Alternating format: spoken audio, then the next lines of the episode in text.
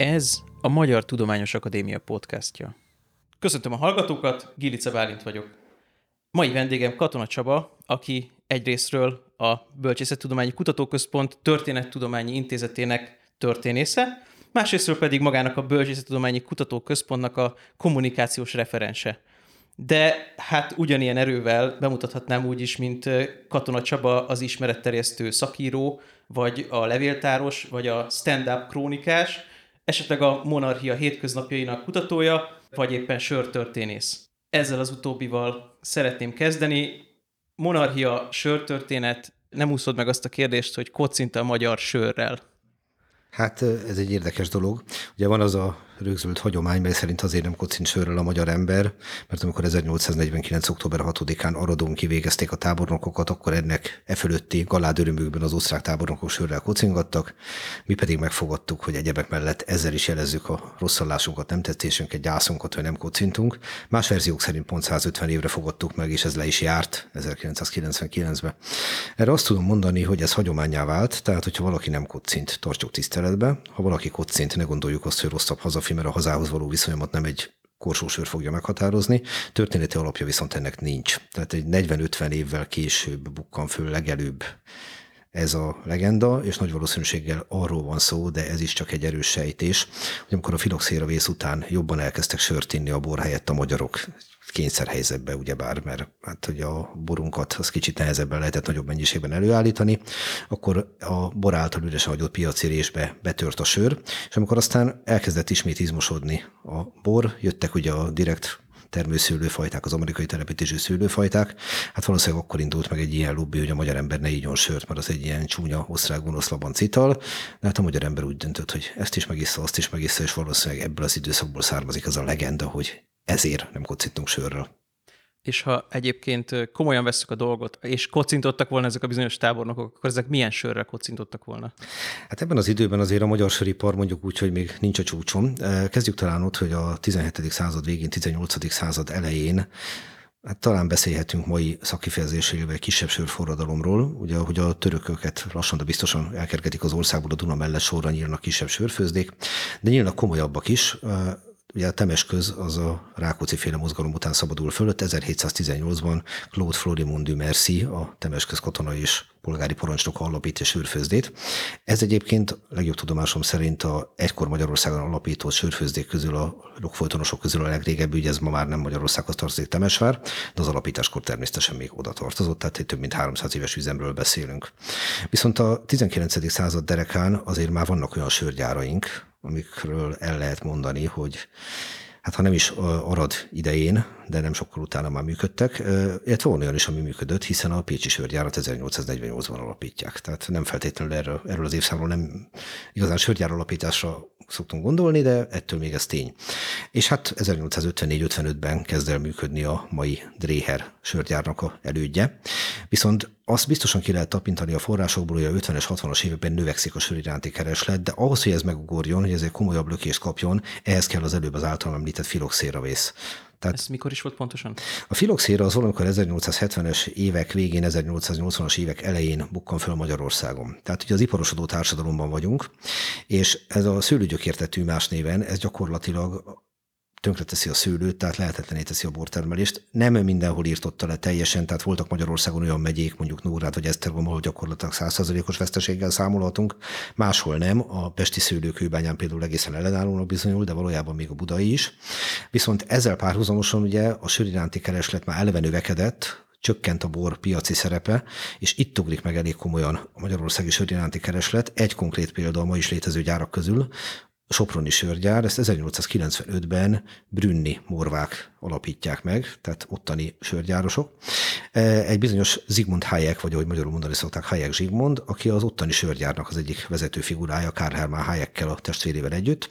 Folyamatosan szállítják a sört Magyarországra, és egy idő után úgy döntenek, hogy hát túl magas a bekerülési költség az állandó szállítással, egyszerű Magyarországon sörgyárat alapítani, és ehhez találnak is Sopronban egy kell egy olyan befektetőt, aki már gondolkodik azon, hogy egy Julius Lenk nevű úriembert, hogy alapítson sörgyárat, de nem ért hozzá. Társulnak, és így alakul meg gyakorlatilag egy csemorva alapítással az 1895. Soproni sörgyár. Ez szépen mutatja azt a folyamatot, hogy meg hogy az iparosodás növekszik, létrejönnek a nagy üzemek, a szállítás révén a sört el tudom vinni sokkal messzebbre, mint korábban, hiszen a vonat ezt lehetővé teszi, és akkor a filoxéra ad ennek egy plusz lökést, tehát nagyon megúrik a magyarországi sörfogyasztás.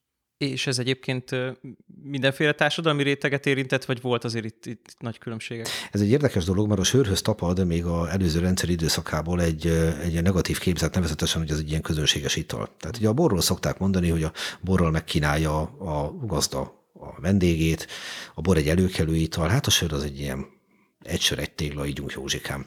Na most 1945 után valóban nem volt túl szerencsés a magyarországi sörös helyzet. Itt arról van szó, hogy egy vesztes háború után vagyunk egy jóvátételi kötelezettséggel terhelt országba, és egy olcsó tömegterméket állítottak elő, és ez nagyon sokáig így maradt. Viszont a monarchia idején, meg a két háború közötti időszakban a sör az kifejezetten városi polgári italnak számított. Krúdi például többet ír a sörről, mint a borról.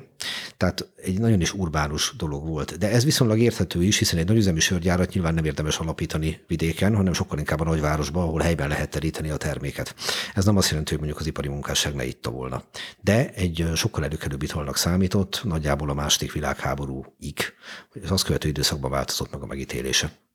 És egyébként ezek a, a, most visszatérve erre a Temesvári sörgyára, én, én emlékszem, hogy Erdélybe ittam egy Temesvárinak nevezett sört, ez, ez az? Tehát ez, ez, annak, ez az, annak ez a jogfolytoros gyárnak termék. Ez az, igen, konkrétan, tehát természetesen a 18. századi gyárépület, vagy hát nem természetesen, hanem sajnos már nincs meg. 19. századi épületeik meg vannak, de igen, a Temesvári sörgyár, ez az a Temesvári sörgyár. Hm és ezek a legelső sörök, tehát akkor itt most a 18. századról beszélünk, ugye? Ezek, ezek a maiakhoz képest, ezek milyenek voltak? Hát ezt nem tudjuk pontosan megmondani, de biztos, hogy nem olyanok voltak, mint a mostaniak. Tehát ott kezdődik az egész, hogy ugye a sör érése is egy természetes folyamat. Na most a bornál teljesen elfogadott, hogy azt mondjuk, hogy a 10-es jó évjárat volt, a 11-es még jobb, a 12-es sajnos nem jó, a 13-as az még rosszabb, és mit tudom én, a 20-as az meg egész jónak ígérkezik. Hát a sörnél ezt nehéz elképzelni. Tehát a sörívó az olyan, hogyha megszokott egy ízt, akkor azt szeretné visszakapni. Most, ha valaki bemerül mondjuk a Pilzeni sörgyárba, és azt mondja neki a sörfőzőmester, hogy hát ez a mostani főzet picit gyengébb lesz, de majd a jövő évi, akkor nagyon nagy lenne a csodálkozás. Tehát először is sikerült a 19. században modern technológiának köszönhetően, és ez jó rész Pilzen városához köthető, több dolgot úgymond modernizálni a sörgyártásban is. Például létrejött a szűrt sör, ami ugye szép, egységesen néz ki. Ugye a szűretlen sör az ma nagy divat, de azért egységesen opáros szintén. A régi szűretlen sörök azok nagy valószínűséggel a leírások alapján egyértelműnek tűnnek, zavaros csúnya italok voltak. Tehát nem volt modern technológia. Nem tudták rekonstruálni ugyanazt a sört. Tehát hiába csináltak mindent ugyanúgy, a modern technológia hiány, az egyik főzet ilyen lett, a másik főzet olyan lett, meg hát nem volt annyira megkötve az a dolog, hogy mindig ugyanazt a komlót használjuk, és így tovább, és így tovább. Tehát azt gondolom, hogy a modern sör, ha lehet ilyet mondani, az sokkal jobb lett. De ebben nincs semmi meglepő, Ugye történésztől azt szokták várni, hogy időnként elmondja, hogy régen minden jobb volt. Ez nem feltétlenül igaz, ha régen minden jobb volt, most nem lámpával világítanak, hanem gyertyával. Tehát a technológia fejlődése azt hozta magával, hogy minőségibb, ellenállóbb, egységesebb italt lehetett megcsinálni. Régi sörök nekünk alig ha ízlenének, és még egy dolog, az egy nagy legenda, hogy mindig mindenhol betartották a bajos sörtisztasági törvényt olyan receptek vannak, ami egészen megdöbbentőni, hogy miket dobálnak bele a sörökbe. Tehát amikor valaki ma azt mondja, hogy ő nem szereti a ízesített söröket, és ezt el tudom fogadni, mert ez ízlés kérdése, és ízléssel nem vitatkozunk, mert hogy ez megszegi a hagyományokat, nem, az egy sokkal régebbi hagyomány, de ettől még nem biztos, hogy nekem jobban ízlik. Én valami angliai speciális ilyen sörről olvastam, csak nem emlékszem, hogy milyen állatot kellett belefőzni. Például, Például tehát gyümölcsöt, fűszert, növényeket, volt, a fahéjat szórtak bele, bogyókat. Ugye az, hogy a kumló az igen jót tesz a sör ízének, azt jelen tudásunk szerint a Krisztus utáni 11. században jöttek rá, hogy kumlóval lehet kiválóan ízesíteni a sört. Na de ez meg nem azt jelentette, hogy innentől kezdve mindenki kumlóval főzte, ma kumló nélkül nem tudjuk elképzelni. Meg az se, hogyha kumlót teszek bele, akkor nem teszek bele mást. Tehát főleg a koróújkori már részletesebben megmaradt sörös receptek, azok a mai szemmel nézve egészen elképesztőek. És akkor ez maga az, hogy a, a valahogy nekem a sörfőzéshez, tehát ez mindig ez a, ez a kicsi sörfőzdék, ez a lokalitás, hogy, hogy ezt jól gondolom-e, vagy jól tudom-e, hogy maga a sör az azért jóval kevésbé tartós, mint a, mint a bor. Öreg sörről nem nagyon hallottunk, tehát ugye azt szokták mondani a sörfőző ismerősém, hogyha egy sör a palacban van, az azt jelenti, hogy meg lehet inni. Tehát ilyen értelemben talán a rozéhoz tudnám hasonlítani boros vonalról, ugye öreg rozéval sem nagyon találkoztunk. De már csak azért is kisüzemiek voltak ezek a korábbi főzdék a 19. század iparosítási hulláma előtt, mert ahogy már utaltam rá, azért nagy mennyiségben sört szállítani a vonat megjelenése előtt az problémás. Tehát lovaskocsival el tudok indulni néhány hordóval. De alapvetően akkor se éri meg, és még akkor is lassan haladok, és akkor is egy lovaskocsinak is korlátozott a kapacitása. A vonat ezt megváltoztatja. Tehát induljunk ki abból, hogy van egy főzde, lefőzi a kis sörét, és azt ott a körzetbe terítette. Tehát ha valahova megérkeztem, mondjuk a 1700-as években, én ott ma úgy mondanám, hogy a lokálbírt kaptam, mert amit ott helybe főztek. Mert hát kinek érte volna meg, és miért érte volna meg, hogy mit tudom én, 50 mérföldről lefőzés sört, aztán elszállítja ide. Úgyhogy igen, ez egy valóban kisüzemi dolog volt. Amikor aztán a 19. században az ipari forradalomnak köszönhetően modern technológiával elő tudok állítani jóval nagyobb mennyiségbe azonos minőségű sört, illetve az infrastruktúra fejlődésnek köszönhetően el tudom szállítani márhova, tehát be tudok törni a korábbi konkurencia területére, illetve hát éppen, hogy nem korábbi konkurencia, akkor válik konkurenciává azon, hogy be tudok oda menni, és akkor a legsikeresebb főzdék, azok modern, nagyon bevételcentrikus, piaci alapon gazdálkodó, szigorúan piaci alapon gazdálkodó, kapitalista, nyereségorientált vállalattá válnak, általában részvénytársaság alapú óriás vállalattá, akkori fogalmak szerint, és hát ezek egy része természetesen kihullik a piaci versenybe, egy része viszont megizmosodik. Magyarországon a 19. század végén ez úgy nézett ki, hogy van egy olyan cirka száz főzdénk és gyárunk, a szám persze változik, mert időnként alapítanak újat, egy csődbe megy, egyesülnek, és ebből a százból a négy legnagyobb az nagyjából a piac 60-65-70 százalékát birtokolja. És az összes többi ott kullog mögöttük. Tehát ez, a, ami, ami most jön föl így Magyarországon, ez a kézműves mozgalom, ez gyakorlatilag egy, egy kényszerből indult, a, mármint a, a, a, mondjuk a 19. században, akkor kinyírta a, a nagyüzemi konkurencia, és most ez megint egy teljesen új, új történet. Meggyengítette, de nem nyírta ki. Tehát ö, csökkent a kis főzdék száma, de azért léteztek kisebb főzdék szanaszét vidéken, csak ugye egy nagyon kis részt tudta kiharapni a piac egészéből. Ami ezeknek a létét gyakorlatilag megszüntette, az nem más, mint a 1945 után államosítás. Tehát amikor eljutunk oda, ugye, hogy a kisüzemet mindenféle szinten felszámolják, helyette létrejönnek a nagy állami vállalatok. 1990-ig ilyen értelemben nem, nem igazán beszélhetünk a, arról a hagyományról, hogy létezik kisüzemi sörfőzés. 90 után viszont nagyon hamar új erőre kap. Tehát valamikor 94-ben vagy 95-ben jött talán létre a kisüzemi sörfőzdők egyesülete, nagyon sok kis főzde alakult meg. Ezek egy része aztán sajnos hamar csődbe is ment. Ennek megvannak a maga okai. Amit most látunk, hogy van mondjuk négy nagy gyár Magyarországon, vagy három és fél, azt szerint, hogy Pécset hova sorolom, és emellett vannak a kis főzdék, ezzel tulajdonképpen visszatérünk ahhoz a tradícióhoz, ami 1945 után megszakadt ezek az újonnan alapuló kisüzemi sörfőzdék, ezek mennyiben építettek a magyar hagyományokra? Nem igazán építenek arra, több ok miatt is. Egyrészt ugye hát azért a korábbi nem feltétlenül maradtak meg, vagy nem biztos, hogy a mai ízléshez hozzápasszolhatóak. Jellemzően azt tudom mondani, hogy a mostani kisüzemi sörfőzdék döntő többsége az sokkal inkább erre a sörfordulónak nevezett világtrendhez csatlakozik, olyan értelemben pedig, hogy nem a közép-kelet-európában tradicionális söröket helyezik előtérbe, tehát a láger, a pilz típusú söröket, az egyszerű iható, úgymond világos söröket, hanem sokkal inkább a fiatalok által kedvelt Nyugat-Európából, illetve Amerikából beszivárgó trend mentén a Indian Pale Ale, a American Pale Ale, és ezek a, a stout és a különféle ízesített sörök azok, amik tényleg olyan szinten tudnak gyártani, nem mindegyik természetesen, de jó néhány, amire azt tudom mondani, hogy a világ bármely pontján megállja a helyét. Az, hogy te sör történelemmel foglalkozol, ennek egyrészt van egy nagyon érdekes kimenete, eh, hogy te, te sör történeti stand-up előadásokat tartasz. Erről egy picit beszélj kérlek, hogy ez egyrészt hogy jött, másrészt, hogy hogy lehet ebből, ebből stand-upot csinálni, és mi a közönség, akik ezt, ezt fogyasztják mondjuk a sörrel együtt. Bizonyos értelemben ezt a véletlen hozta. Arról van szó, hogy 2008-ban megkeresett engem a Kisüzemi Sörfőzdék Egyesületének az akkori elnöke Vaskó György, aki Miskolc egyik kiváló sörfőzője, a Serforrás serfőzde vezetője, és hát a Miskolci Kortyolda étteremnek is volt a vezetője, és ő vetette fel azt a kérdést, tudván, hogy én a hétköznapi élet történelmével foglalkozom, és valaki engem javasolt neki, hogy lehetne csinálni egy kifejezetten a sör történetével foglalkozó tudományos konferenciát. Nevezetesen a sör gyártás, sörfogyasztás, sörkereskedelem. Ugye ez három különféle aspektus, de szorosan összefüggenek egymással. És Hát én mondtam neki, hogy természetesen lehet, mert hát mindenek a történetével lehet foglalkozni, ha van erre nézve forrás, erre nézve pedig van.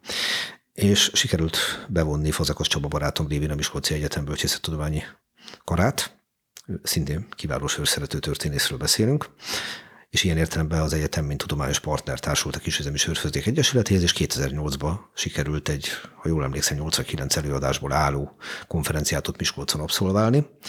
Néprajzosok, levéltárosok, történészek tartottak előadásokat, ebből lett egy kis kötet, és azt kell mondjam, hogy sikeres volt az előadás, tehát a közönséget érdekelte ez a téma. Természetesen egy kis gyakorlati kóstolóba is volt részük, tehát azért ez is hozzátartozik. És ennek az lett a folyamánya, hogy azóta több ilyen konferenciára került sor, volt több Miskolcon, volt már azóta Békés Csabán, Gödöllőn és több más helyen, született még egy kötet, és egy idő után jött az a gondolat, hogy záró előadónak, így a történészek, néprajzosok, levéltárosok mellé hívjunk meg olyan embereket, akik a jelenkorban foglalkoznak a sörrel. Vendéglőst, viszonteladót, sörgyártót. Mondják el, hogy ma mi a helyzet, hiszen egy folyamatról beszélünk, tehát egyszer majd az is történelem lesz, amiről ők beszélnek. És akkor így ismertem meg Martin Imrét, a Ferdinand Monoria Csesörház tulajdonosát, akit meghívtunk egy ilyen előadásra, és innen jött az az ötlet, hogy eh, tartsunk egy sör kóstolóval egybekötő sörtörténeti előadást az ő éttermében, olyan módon pedig, hogy olyan két-két és fél óra alatt a kedves vendégek kapnak őt kóstolóadag sört, egy ételt, a végére egy egész korsóval, és a Imre a jelenről beszél, én pedig a történelemről. Ez egy szabad kötetlen beszélgetés volt, és Molnár Máté barátom volt az a későbbiekben, aki szintén sörkereskedelemben foglalkozott, aki pedig gondolt egyet, és azt mondta, hogy hát lehetne olyat is csinálni, hogy megszervezzük azt, hogy te beszélsz, és közben mennek a kóstolók. Én ebbe belementem, mert hát miért is ne, ez olyan 2011, 12, 13 körül lehetett talán. A közönség az érdekes dolog volt, mert ez, ezek őket piaci alapon toborozták, tehát ezek belépős dolgok voltak, megjelentek különféle hirdetések, közösségi médiában, egyéb helyeken, aztán pedig az internet az nagy úr elkezdett terjedni ez a dolog, hogy hát én csinálok ilyet, meghívtak ide, meghívtak oda, és akkor egyszer valaki azt írta az interneten, hogy én vagyok a sörtörténész, az meg olyan, hogyha valakiről egyszer valamit leírtak, az rajta ragad. Azt kell mondjam, hogy aki eljön, az, az a fajta fogyasztó réteg, és én ezt nagyon nagy örömmel üdvözlöm, aki egyrészt a minőségi sört szereti, tehát nem mennyiséget akar inni, hanem minőséget, érdeklődő, kíváncsi, és kifejezetten szeretné azt tudni, hogy az az ital, ami a pohárában van, az hogyan alakult ki, hogyan fejlődött, hogyan jött létre, mit kell róla tudni, mitől más az egyik sör, mint a másik. És ez bennem azt a jó érzést erősíti, hogy van egy olyan fajta civil társadalom Magyarországon, amelyik jól lehet szereti a hedonizmust a szó legjobb értelmében, hiszen a sört ide lehet sorolni nyugodtan, ugyanakkor azonban tudásban is pallérozódni akar, és hát jelenállás szerint ez egyelőre töretlenül megy tovább. De hogy akkor ezek szerint, amit mesélsz nekik, az nyilván egy sör világtörténelem, mert hiszen amiket isznak, azok, azok ugye, ahogy Az ókortól azok... kezdem, igen. Aha, aha. És hogy nincs egy ilyen hiányérzet az emberekben, hogy ez, ez Magyarországon így, így megszakadt, és aztán így újra, újra kezdődött.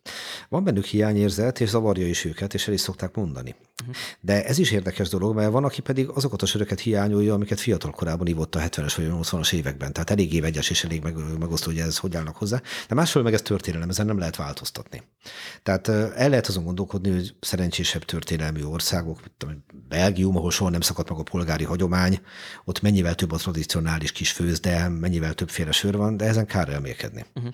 Tehát amit most kínálni lehet egy ilyen rendezvényre látogató embernek, hogy minőségi finom söröket kóstolhat, nem feltétlenül csak magyar söröket rögtön hozzáteszem. Mert hiszen lehet csinálni belga sörkóstolót, csesörkóstolót, lehet csinálni olyat, hogy egy típusú sörből több nemzet sörét kóstoljuk meg. Ilyenkor egyébként mindig elmondom, hogy az ott sörtípus hogyan alakult ki, illetve a konkrétan a gyárról, hogy azt mikor alapították, illetve hogy konkrétan az a sör, amit isznak, az miféle. De alapvetően ők itt a sörtörténelmet kapják meg, és akkor ehhez kvázi illusztráció az, amit isznak. De hát én azt gondolom, hogy a kettő az jó egységet képez. Uh-huh. És akkor most abban a magyar kézműves sörös társadalomban, vegyük bele a nagy uh-huh. sörgyártókat is, abban látod azt a potenciált, hogy akkor, most ez hülyeség, de 200 év múlva ezekre patinás sörtörténeti ilyen entitásokként fogunk majd, vagy egy részükre, majd egy részükre feltétlenül. Aha. Egy részükre feltétlenül. Tehát induljunk ki abból, hogy nyilván lesz olyan, amelyik nem állja ki az időpróbáját. Lesz olyan, amelyik 10-20-30-40 év után megszűnik, beolvad, fölvásárolják, de ettől még nyomot hagyhat a magyar sörtörténetem. Hiszen, most egyszerű példát mondok, Moson Magyaróváron ma már nincs meg a hercegi sörfőzde, de a magyar sörtörténetek egy sarkalatos része, ennek megvannak a tárgyi emlékei, az írott emlékei, és így tovább. És hát lesz olyan főzde, vagy legalábbis én nagyon optimista vagyok, amit majd 200 év múlva még mindig működni fog, és ha ki lesz ráírva, hogy mit tudom, 2002-ben alapították, amire ma azt mondják, hogy na hát pár éve működik, az addigra már mégiscsak patinás lesz. Tehát azt látod, hogy itt egy, tényleg egy tradíció születik, tehát nem egy ilyen, egy ilyen divat hullám van, és erre fölültek egy csomóan, hanem, hanem egy, egy komoly tradíció. A kettő együtt működik, Aha. tehát minőséget akarnak képviselni a főzdék azt gondolom, hogy többségükben. Aha. Tehát nyilván abból induljunk ki, hogy ez egy, ez egy piacorientált üzletág. Tehát az elsődleges dolog, hogy beteszek két egységet, ki akarok venni négyet. Ebből élnek, ez természetes. Tehát ez egy teljesen normális dolog. Ezt lehet úgy is csinálni, hogy gyors nyereségre törekszem, nem feltétlenül igyekszem minőséget teremteni, de azért amennyire látom, nem ez a jellemző, hanem hál' Istennek tényleg arról van szó, hogy, és nagy a piaci verseny, tehát zsinórba jönnek létre a kis főzdék, és igenis igyekeznek a minőségre törekedni abban, hogy egyéni recepteket csinálnak, jó minőségű sört csinálnak, és figyelnek az elnevezésekre, figyelnek a dizájnra, tehát tényleg a modern piacra termelnek.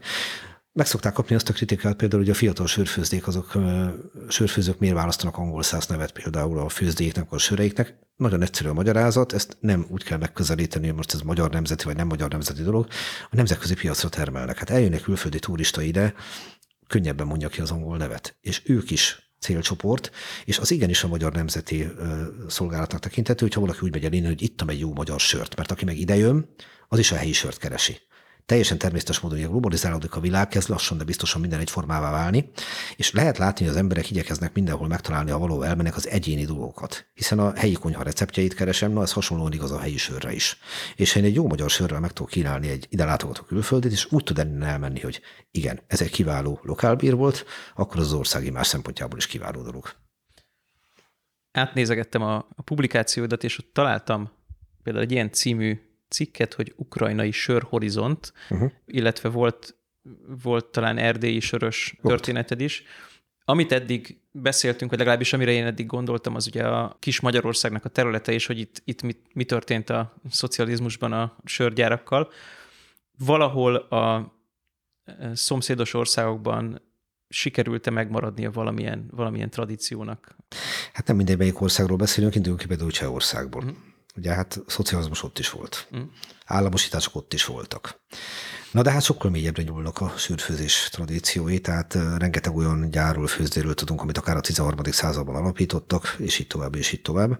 Tehát ott fogalmazunk úgy, hogy azért a minőség mindig is magasabb szinten volt. Tehát pontosan lehet tudni, hogy a 70-es, 80-as években a magyar emberek előszeretettel mentek Prágába sörözni, mint ahogy mennek most is. Tehát nem mindenhol volt egyforma ez a fajta megtorpanás, de megtorpanás mindenhol volt. Tehát ezt, ezt nem lehet elvitatni, mert hiszen ha valahol virágzik egy piacgazdaság, vagy ha nem is virágzik, de létezik, tehát piaci alapon működik, és a helyébe belép az erőltetett tervgazdaság, az szükségszerűen elrombolólag hat a minőségre.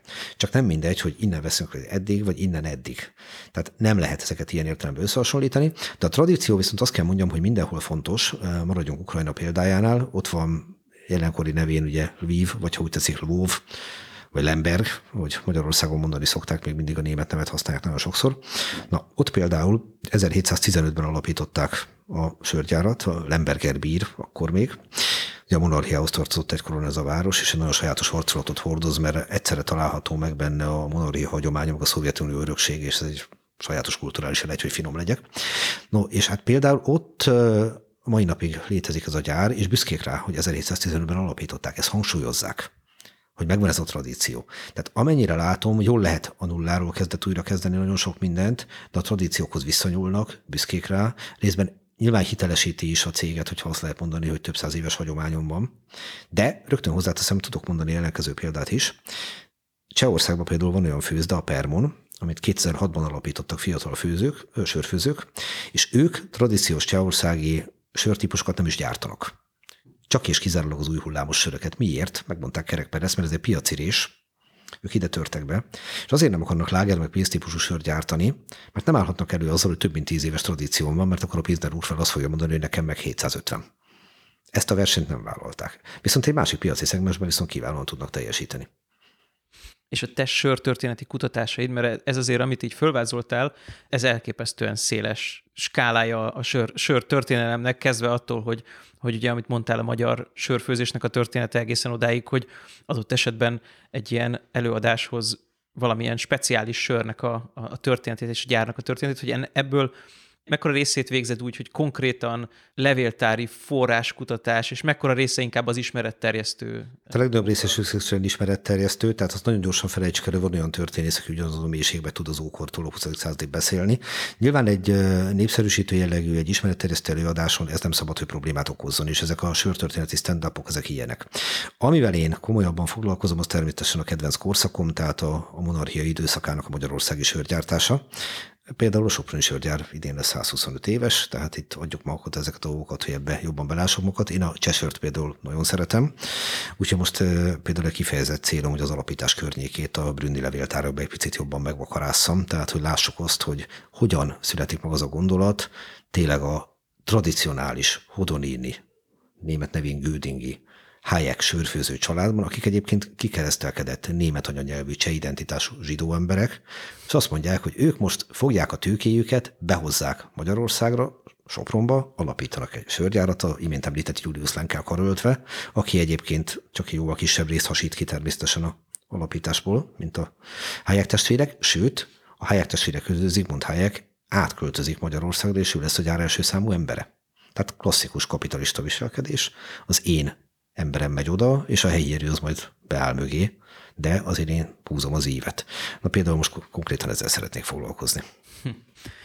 Azért is kérdeztem ezt a levéltári vonalat. Egyrészt ez, ez, ez tök érdekes, hogy akkor ehhez milyen nyelvtudás kell. Tehát, hogy... A döntő, e, ez a források döntő többsége a nem csehül lesz, bármennyire meglepő, mert a, a közös nyelv, amin levelezgetni tudtak, az egyrészt a német, uh-huh. de másfelől pedig egy idő után majd a magyar. Aha, aha. Hát mondjuk ez szerencsés. Nem hátrány maradjunk annyiba.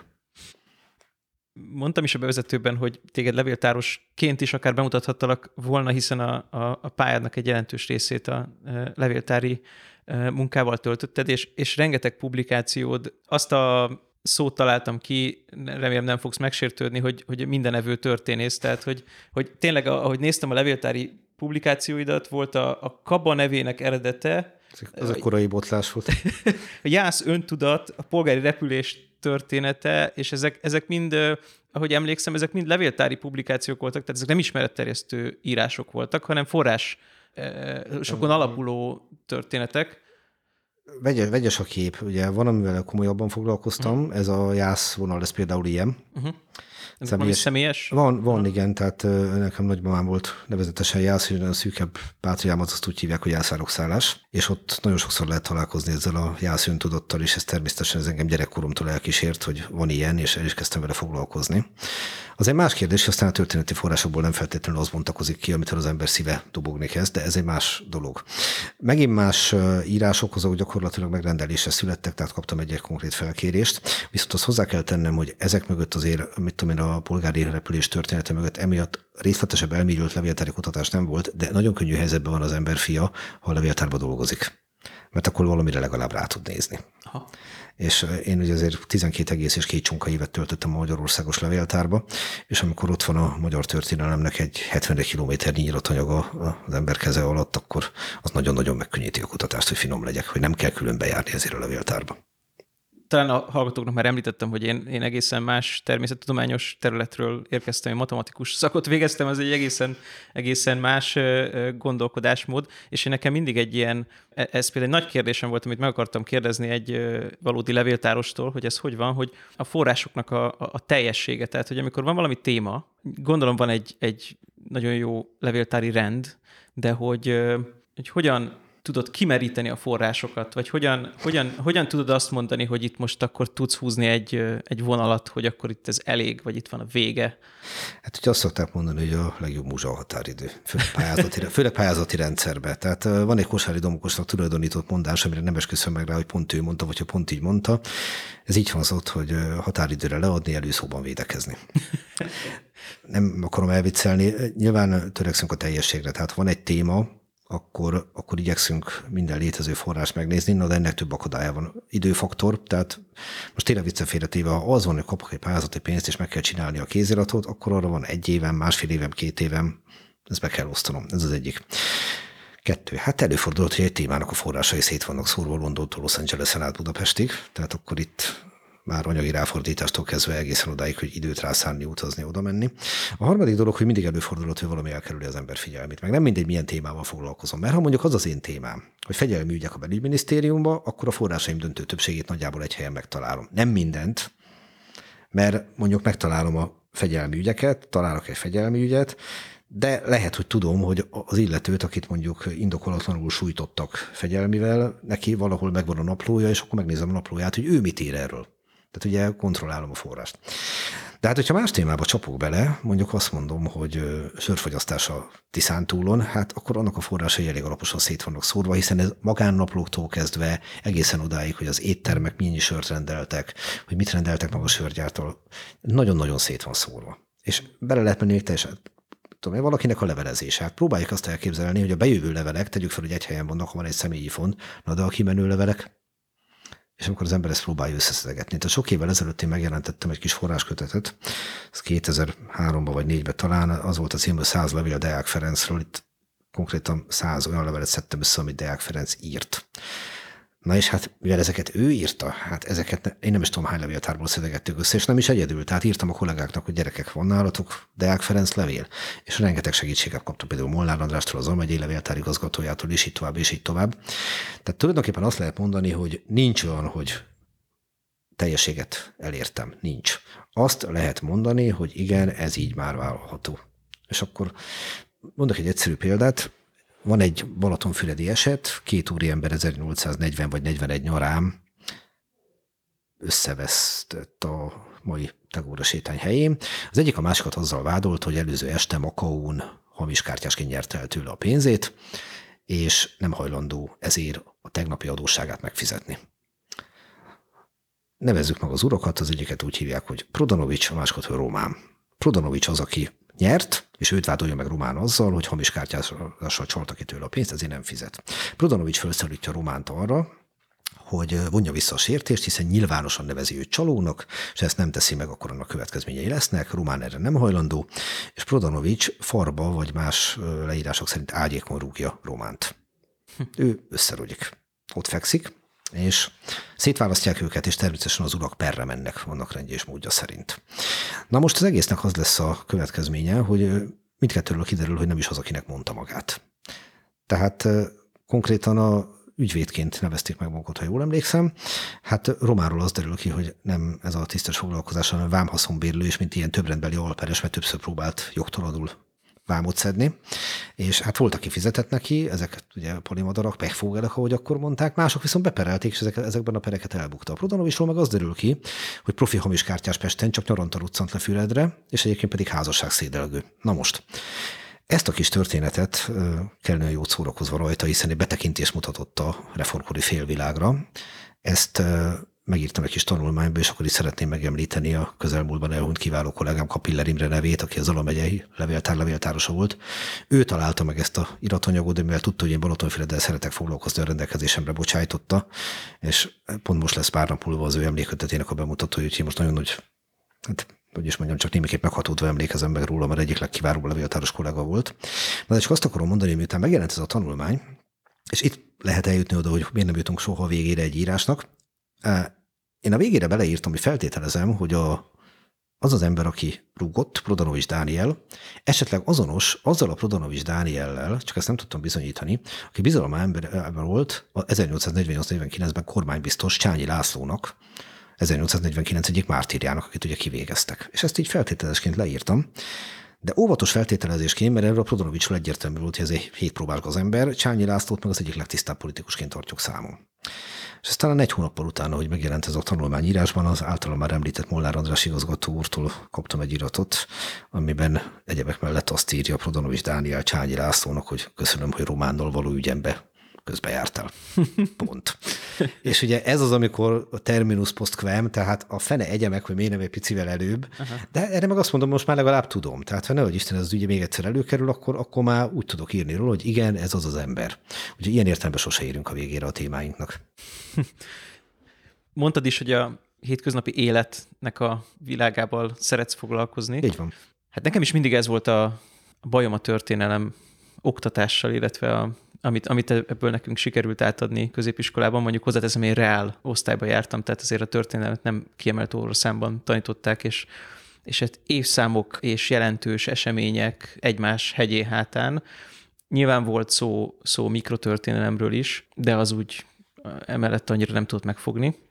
Én egyrészt azt kérdezném, hogy, hogy ez, amit te csinálsz, ez mennyire jellemző egy történésznek az életében, vagy mennyire jellemző az, hogy a történészek szeretnek ezzel foglalkozni, illetve az, hogy mi kell, hogy mi kell ehhez, tehát hogy, hogy, vagy, vagy hogy mennyire tudsz belelátni ezekbe a hétköznapokba.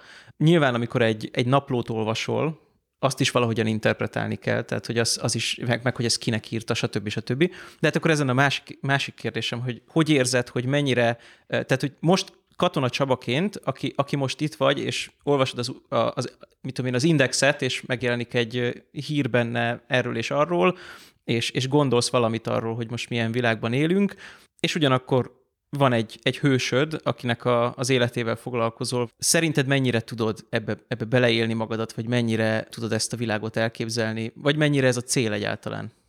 Hát ez egy fontos cél, mert ha a mai értékrend, a mai logika alapján próbáljuk megérteni a történelem szereplőit, akkor, akkor tévúton járunk. Tehát teljesen mások voltak ugye a világról vallott felfogás, még nagyon sok minden. Kezdjük talán az elején, ugye, hogy iskolai történelem oktatás. Hát az nagyon be van szűkítve. Tehát az a minimális óraszámban a történelmet oktatják, az nagyon-nagyon nem ad lehetőséget arra a tanárkollégáknak, hogy kalandozni tudjanak. És ugye azért mindennek az alapja az valóban a, a politika történet, a történet, az évszámok, tehát ez a váz. Ez a váz. Nyilván én is azt mondom, hogy számomra érdekesebb a hétköznapi élet története. Hozzáteszem, hogy emelt óraszámban én se tanultam, mert ha majd szóba jött a matematika, nekem azon az érettségém, hogy képesített könyvelő vállalati tervező statisztikus. Csak ezt ügyesen leplezem, tehát közgászok közébe jártam nevezetesen. De azért a történelem már akkor is érdekelt, ez talán nem olyan meglepő. És miért a hétköznapi élet? Kezdjük ott, hogy foglalkoznak ezzel a történészek. Igen, évtizedek óta. Tehát ez, egy, ez, egy, ez már nyugodtan rendnek nevezhető. Beszéltünk már arról, hogy nincs olyan történész, aki mindenhez ért és legalábbis mélységekben biztos, hogy nem. És következő a helyzet, hogy mindenki szakosodik egyrészt korszakra. Tehát, hogy most ókorral foglalkozom, középkorral foglalkozom, koraújkorral foglalkozom, és így tovább, és így tovább. Ezen belül nem mindegy, hogy magyar vagy nemzetközi, és természetesen akkor még jön, hogy gazdaságtörténet, politika történet, hadtörténet, eseménytörténet, művelődés történet, társadalom történet. És egészen spéci dolgokig le lehet menni. Tehát született már olyan könyv, például a különféle kéztartások történetével foglalkozik, ezek a gesztusok, ezeket miket jelenítettek meg. Na de, Miért érdekes ez? Mert ezt is megkaptam már, hogy de hát ez miért fontos. De azt a példát szoktam erre mondani, hogy meg tudja mondani bárki itt Magyarországon kapásból, és nyilván van, aki igen, de a többség nem, hogy mikor volt a Daytoni béke, ami azért egy fontos szerepet játszott a délszláv konfliktus lezárásában. És hát úgy nincs meg így rögtön, hát igen, valamikor, 20 éve, 25, valamikor, valamikor. De ha ilyen hívószavakat mondok, hogy uh, szomszédok, túrórudé, trapper farmer, pécsi kesztyű, tiszacipő, akkor mindenkinek csillogni kezd a szembe, és visszaidézi a ifjúkorának ezeket. Miért? Mert bármennyire megdöbbentően hangzik, ez a hétköznapi életünket jobban befolyásolta. Tehát ezt valaki egyszer úgy fogalmazta meg, hogy ma egy átlag embernek az életére a Facebook és már Zuckerberg nagyobb hatással van, mint mondjuk Szent István törvényei. Uh-huh. Ebbe én nem feltétlenül jó belegondolni, de értem a logikát, hogy miről van szó. És hogyha meg akarjuk ismerni a egykor élt emberek életét, akkor ezért fontos a hétköznapi élettel foglalkozni. Mik a korlátok? Korlátok vannak, sokkal nehezebb nyilván azoknak a rétegeknek az életével foglalkozni, amik nem keletkeztetek maguk írott anyagot. Tehát minél mélyebbre megyünk a történelembe, egyre kevesebb írott anyagunk van. Sokkal nehezebb a parassággal foglalkozni, hiszen a azok az iratok, amik fölmaradtak, többnyire róluk szólnak a hatalom szemszögéből, nem annyira ők keletkeztették. Nyilván a polgárság nemesség az egy más helyzet. És hát itt jön be az, amit te mondasz, hogy jó, foglalkozom egy naplóval. És akkor itt sorjáznak a kérdések. Tehát az, aki a naplót írta, valóban magának írta, és úgy volt vele, hogy ezt úgyse fogja rajtam kívül látni senki, vagy ha igen, akkor nekem már mindegy, vagy számolt arról, hogy egyszer valakinek a kezébe kerül, és akkor eleve tudatosan már úgy adja elő a történeteket, hogy nyilván egy pozitív benyomást keltsen magáról. Vagy esetleg provokáljon, mondjuk a halála után. Vagy eleve az írja a naplót.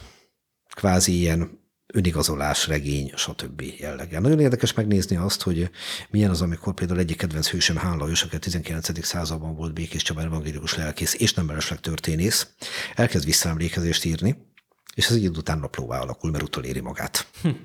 Amikor ilyenekbe belefutunk. És hát itt kell forráskritikát alkalmazni. Ami ugye két irányba megy el. Egyrészt meg kell próbálni más forrásokkal kontrollálni az ott leírt eseményeket. Mondom a legegyszerűbb problémát mondjuk egy visszaemlékezés esetében.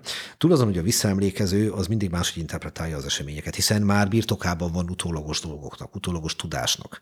Amit a naplóban leírok, hogy hirtelenjébe, még nem biztos, hogy tudom ezt, meg ezt, meg ezt a körülményt. Később igen. A másik dolog viszont az emberi emlékezet csalóka.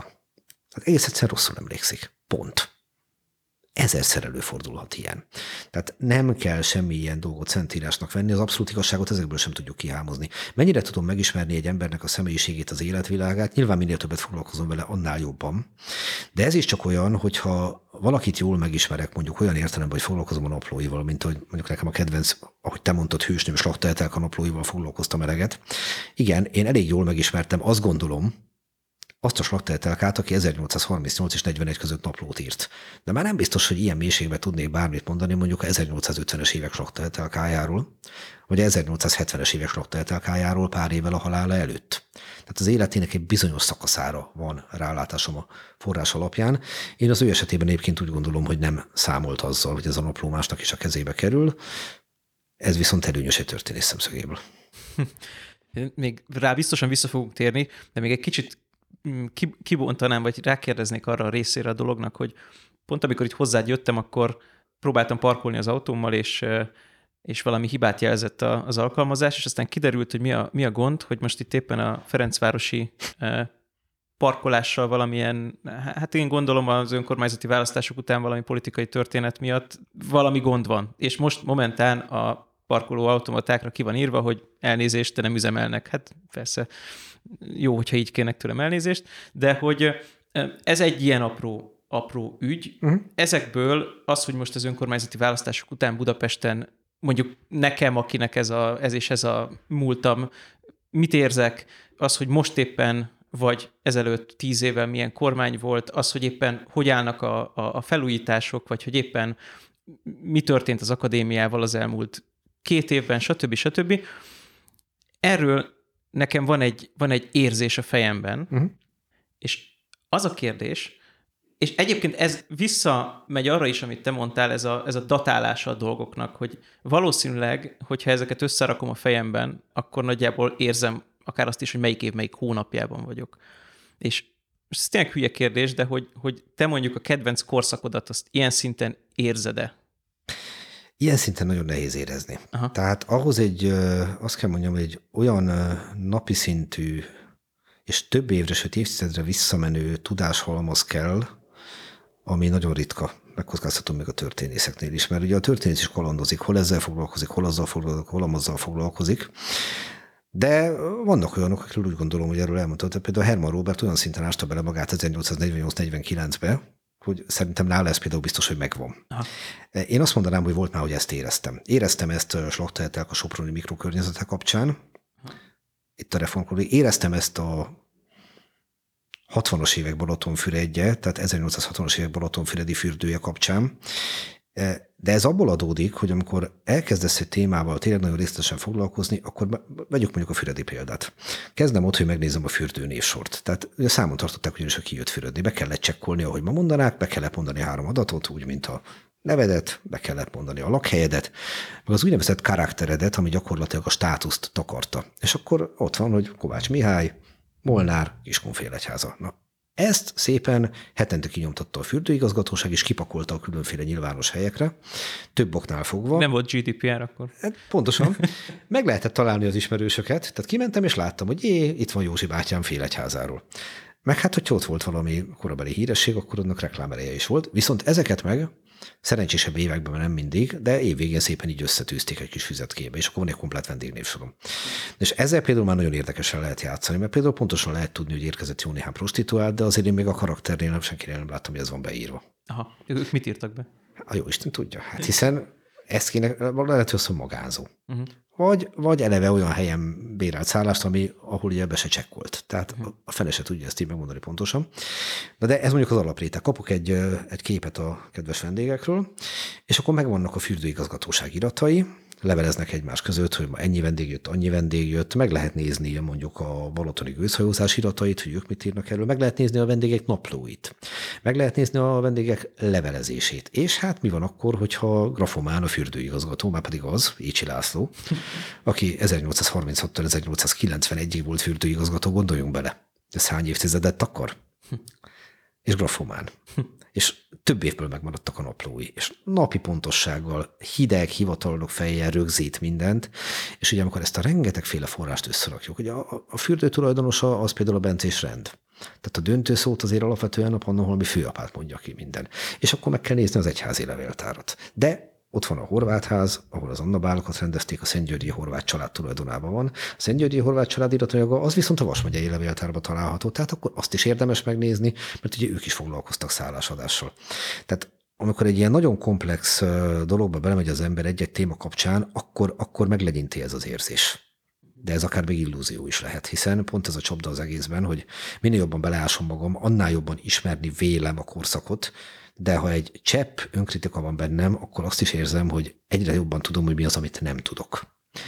És ha találunk mondjuk egy-egy konkrét esetet, akkor, akkor hát az, az nem ártana tudni, hogy ez jellemző, vagy pedig nem jellemző. Ez most norma szegő, vagy norma követő magatartás. És rengeteg ilyen, ilyen apró, finom, pici forrással kell játszani ahhoz, hogy kikristályosodjon valamilyen kép az ember fejébe, és még ezt kéne aztán visszadni az olvasónak. Hm. És szerinted a mi, a mi életünkben, ugye ez az egész, ez, ez mennyi idő alatt múlik el? Tehát, hogy, hogy a, mi, a saját életünkben, nem akarom ezt a gondolatkísérletet eljátszani, hogy én most 30 évvel ezelőtti életemben mire emlékszek, nyilván akkor más volt a korom is, meg ilyenek, de hogy valahogy nyilván a, a tavalyi évben még bele tudom élni magamat, de, de ez változik és kopik, hmm. és, és van itt még egy dolog, hogy egy idő után már nem a konkrét emlékre emlékszel, hanem arra emlékszel, hogy emlékszel rá. Aha. Tehát ilyen áttételessé válik a dolog. Ez több olyan ember, akit ismerek, és írt naplót, és a naplóját elolvasta 10-20-30 év elteltével, és összevetette az emlékeivel, és teljesen más jött ki. Aha. De ez meg normális is emberi, hiszen egyrészt felejtünk. Másrészt nem jól emlékszünk. Piros volt az az autó, vagy kék. Szerdán találkoztunk, vagy pénteken. Fene tudja. Tehát volt olyan kollégám, aki azt mondta, hogy az a kritika hangzott el, egyébként teljesen jogtalanul, hogy hát miért foglalkozik egy fiatal ember a hortikorral, mert hát aki nem élt abban, az, az, az nem tud ehhez rendesen hozzászólni. Most akkor ezen az alapon mondhatnám, hogy akkor a 20. századon kívül ne foglalkozunk semmivel, mert hát ugye nem mi vagyunk Duncan McLeod a hegylakó, de ez így nem feltétlenül igaz, és a kollégám azt válaszolta, hogy ez olyan, hogy például ő konkrétan tudja két 20. századi politikusról, hogy mikor találkoztak először, de ők biztos, hogy már nem emlékeztek erre napra pontosan. Mert miért emlékeztek volna? találkoztak, tárgyaltak, kezet fogtak, akármi. Ő viszont, aki kutatja, és ugye felülről nézi, ezt a adatot pontosabban meg tudja mondani, de ő beleláthat olyan iratóba, amit esetleg az a két politikus nem féltétlenül. Tehát teszem azt a minisztériumban a folyó háttérlevelezésbe, aminek alapján aztán ezek ketten leültek, és neki álltak egyeztetni. Tehát Nyilván nem látok bele az egykor élt ember fejébe, ez tökéletesen lehetetlen, de egy alapos levéltári kutatással megláthatok olyan dolgokat, amiket ők esetleg nem. Csak mondok egy egyszerű példát, maradjunk Slachta megint. Ő rendkívüli módon tisztelt és Teinbach Ferenc nevű derékbudai polgárt. Nála jobban tisztelte Gróf Széchenyi Istvánt. És többször írta, hogy Széchenyi számára egy mennyire fontos tiszteletre méltó követendő példa, tehát a reformkor magyar honleánya, lelkes magyar honleányáról beszélünk. Hányban vagyunk körülbelül? 1830-as évek vége, 1840-es évek eleje. És Tejbak Ferencet, aki a barátnőjénes Tejbak Laurának, vagy úgy hívja Lúri az édesapja, őt pedig mint egy igazi rendes polgár tiszteli. De sok ha nem tudhatta, hogy egyébek mellett éppen Steinbach írt jelentéseket Széchenyiről, a történész viszont már tudja. Uh-huh. És akkor ez ugye már is mutatja azt, hogy hol vannak a megismerés korlátai. Elolvasom a naplót, és beírem azzal, hogy hát Steinbach Ferenc rendes ember volt, a szimpatizált vele. És ez egy szegmens, egy megközelítés. Uh-huh, uh-huh. Hát igen, ez egy, ez egy, tényleg ez egy nyomozás. Ez, a, ez, pontosan, tehát ez, ez egy helyszínelés valójában. Uh-huh. Tehát a történész az azt csinálja, hogy elindul, és nyomokat gyűjtöget, lehet nyom minden, lehet egy, egy, egy épület is lehet. Egy épület is történeti forrás, hiszen ránézek, az is elmond valamit. Nyilván a 20. században már egy fotó, meg a 19-ben is, és így tovább, és így tovább.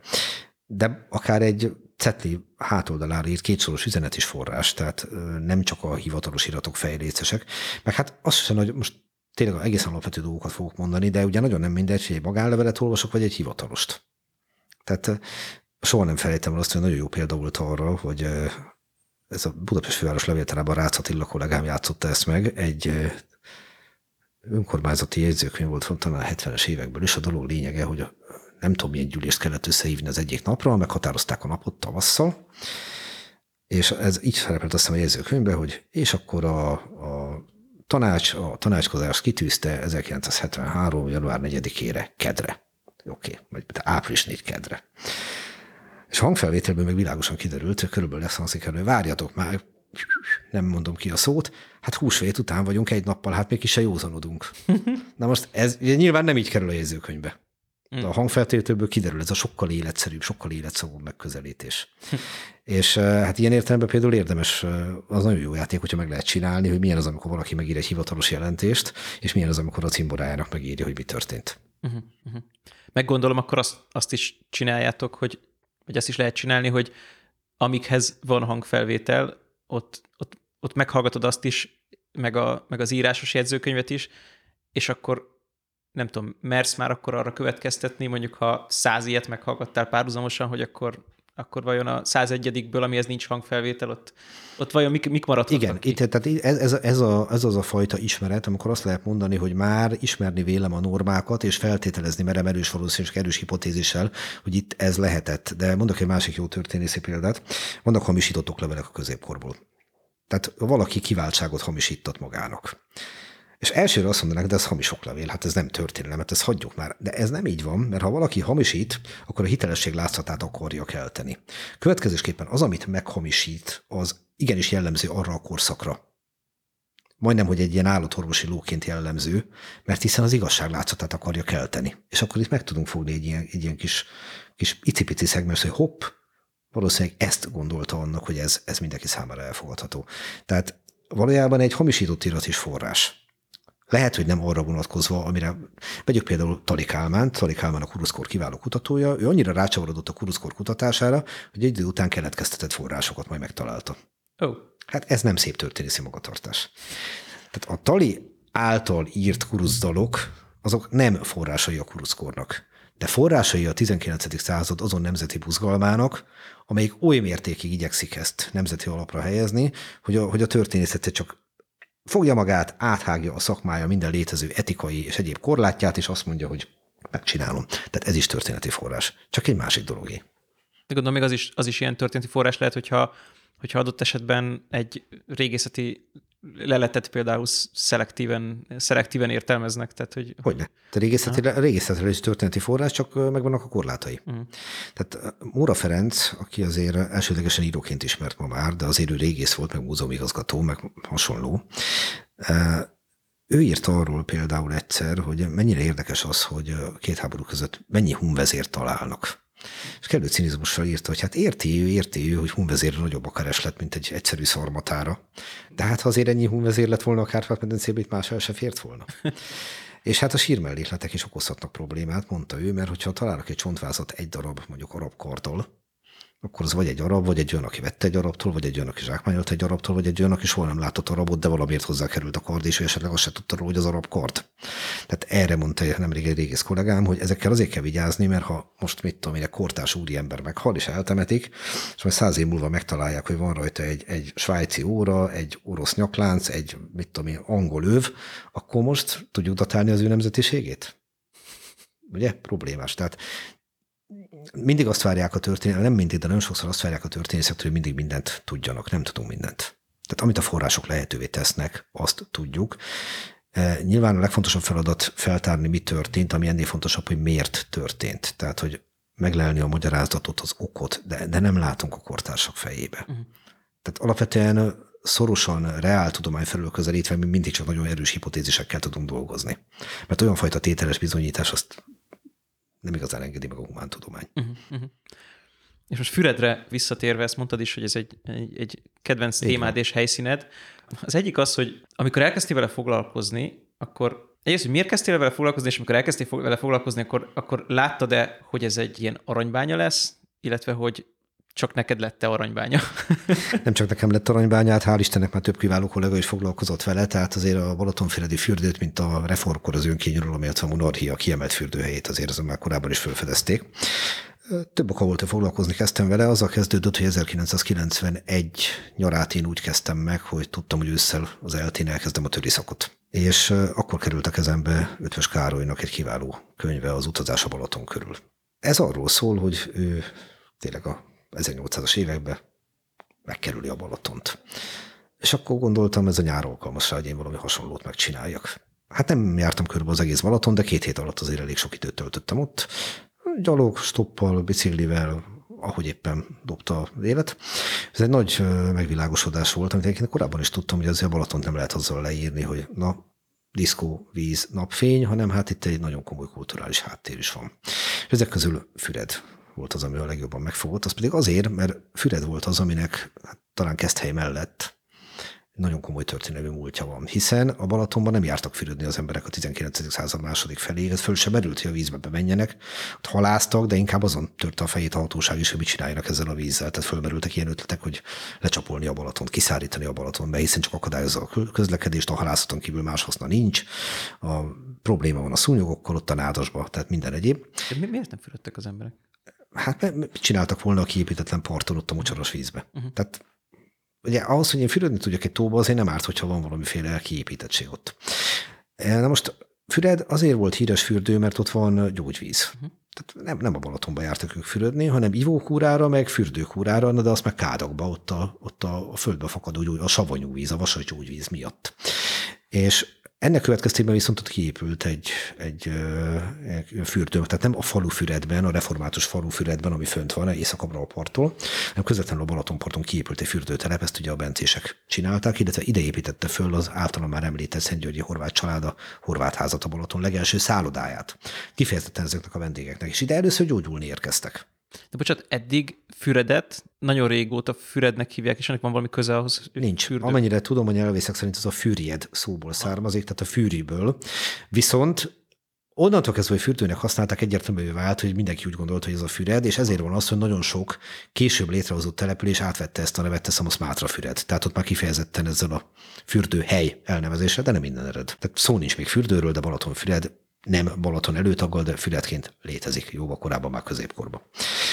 És hát ide jönnek az emberek gyógyulni. Na de ha én egyszer elutazom a 18. vagy a 19. században akár gyógyulni, akkor nem egy napra jövök, mert a közlekedési viszonyok azok lassúak. Ha elindulok, akkor már több napra jövök. Akkor még vonat nem volt. Na, a vonat az egy nagyon érdekes történet. 1861-ben éri el a vonat Pestről szántódott, 63-as siófokot. Füredet meg már csak a 20. század elején. Uh-huh. És hogy lehetett Füredre menni? Hát egyrészt lehetett úgy menni, akkor maradjunk a 19. századnál, hogy vagy végig postakocsiztam Pestről, ez minimum egy éjszakás kaland volt, amíg megérkezem odáig. Egy idő után, amikor vízre rakták a kisfaludi gőzöst 1846-ban a Balaton egyetlen gőzösét, akkor már csak keneséig kellett lovaskocsival mennem Pestről, és akkor elvitte a hajó.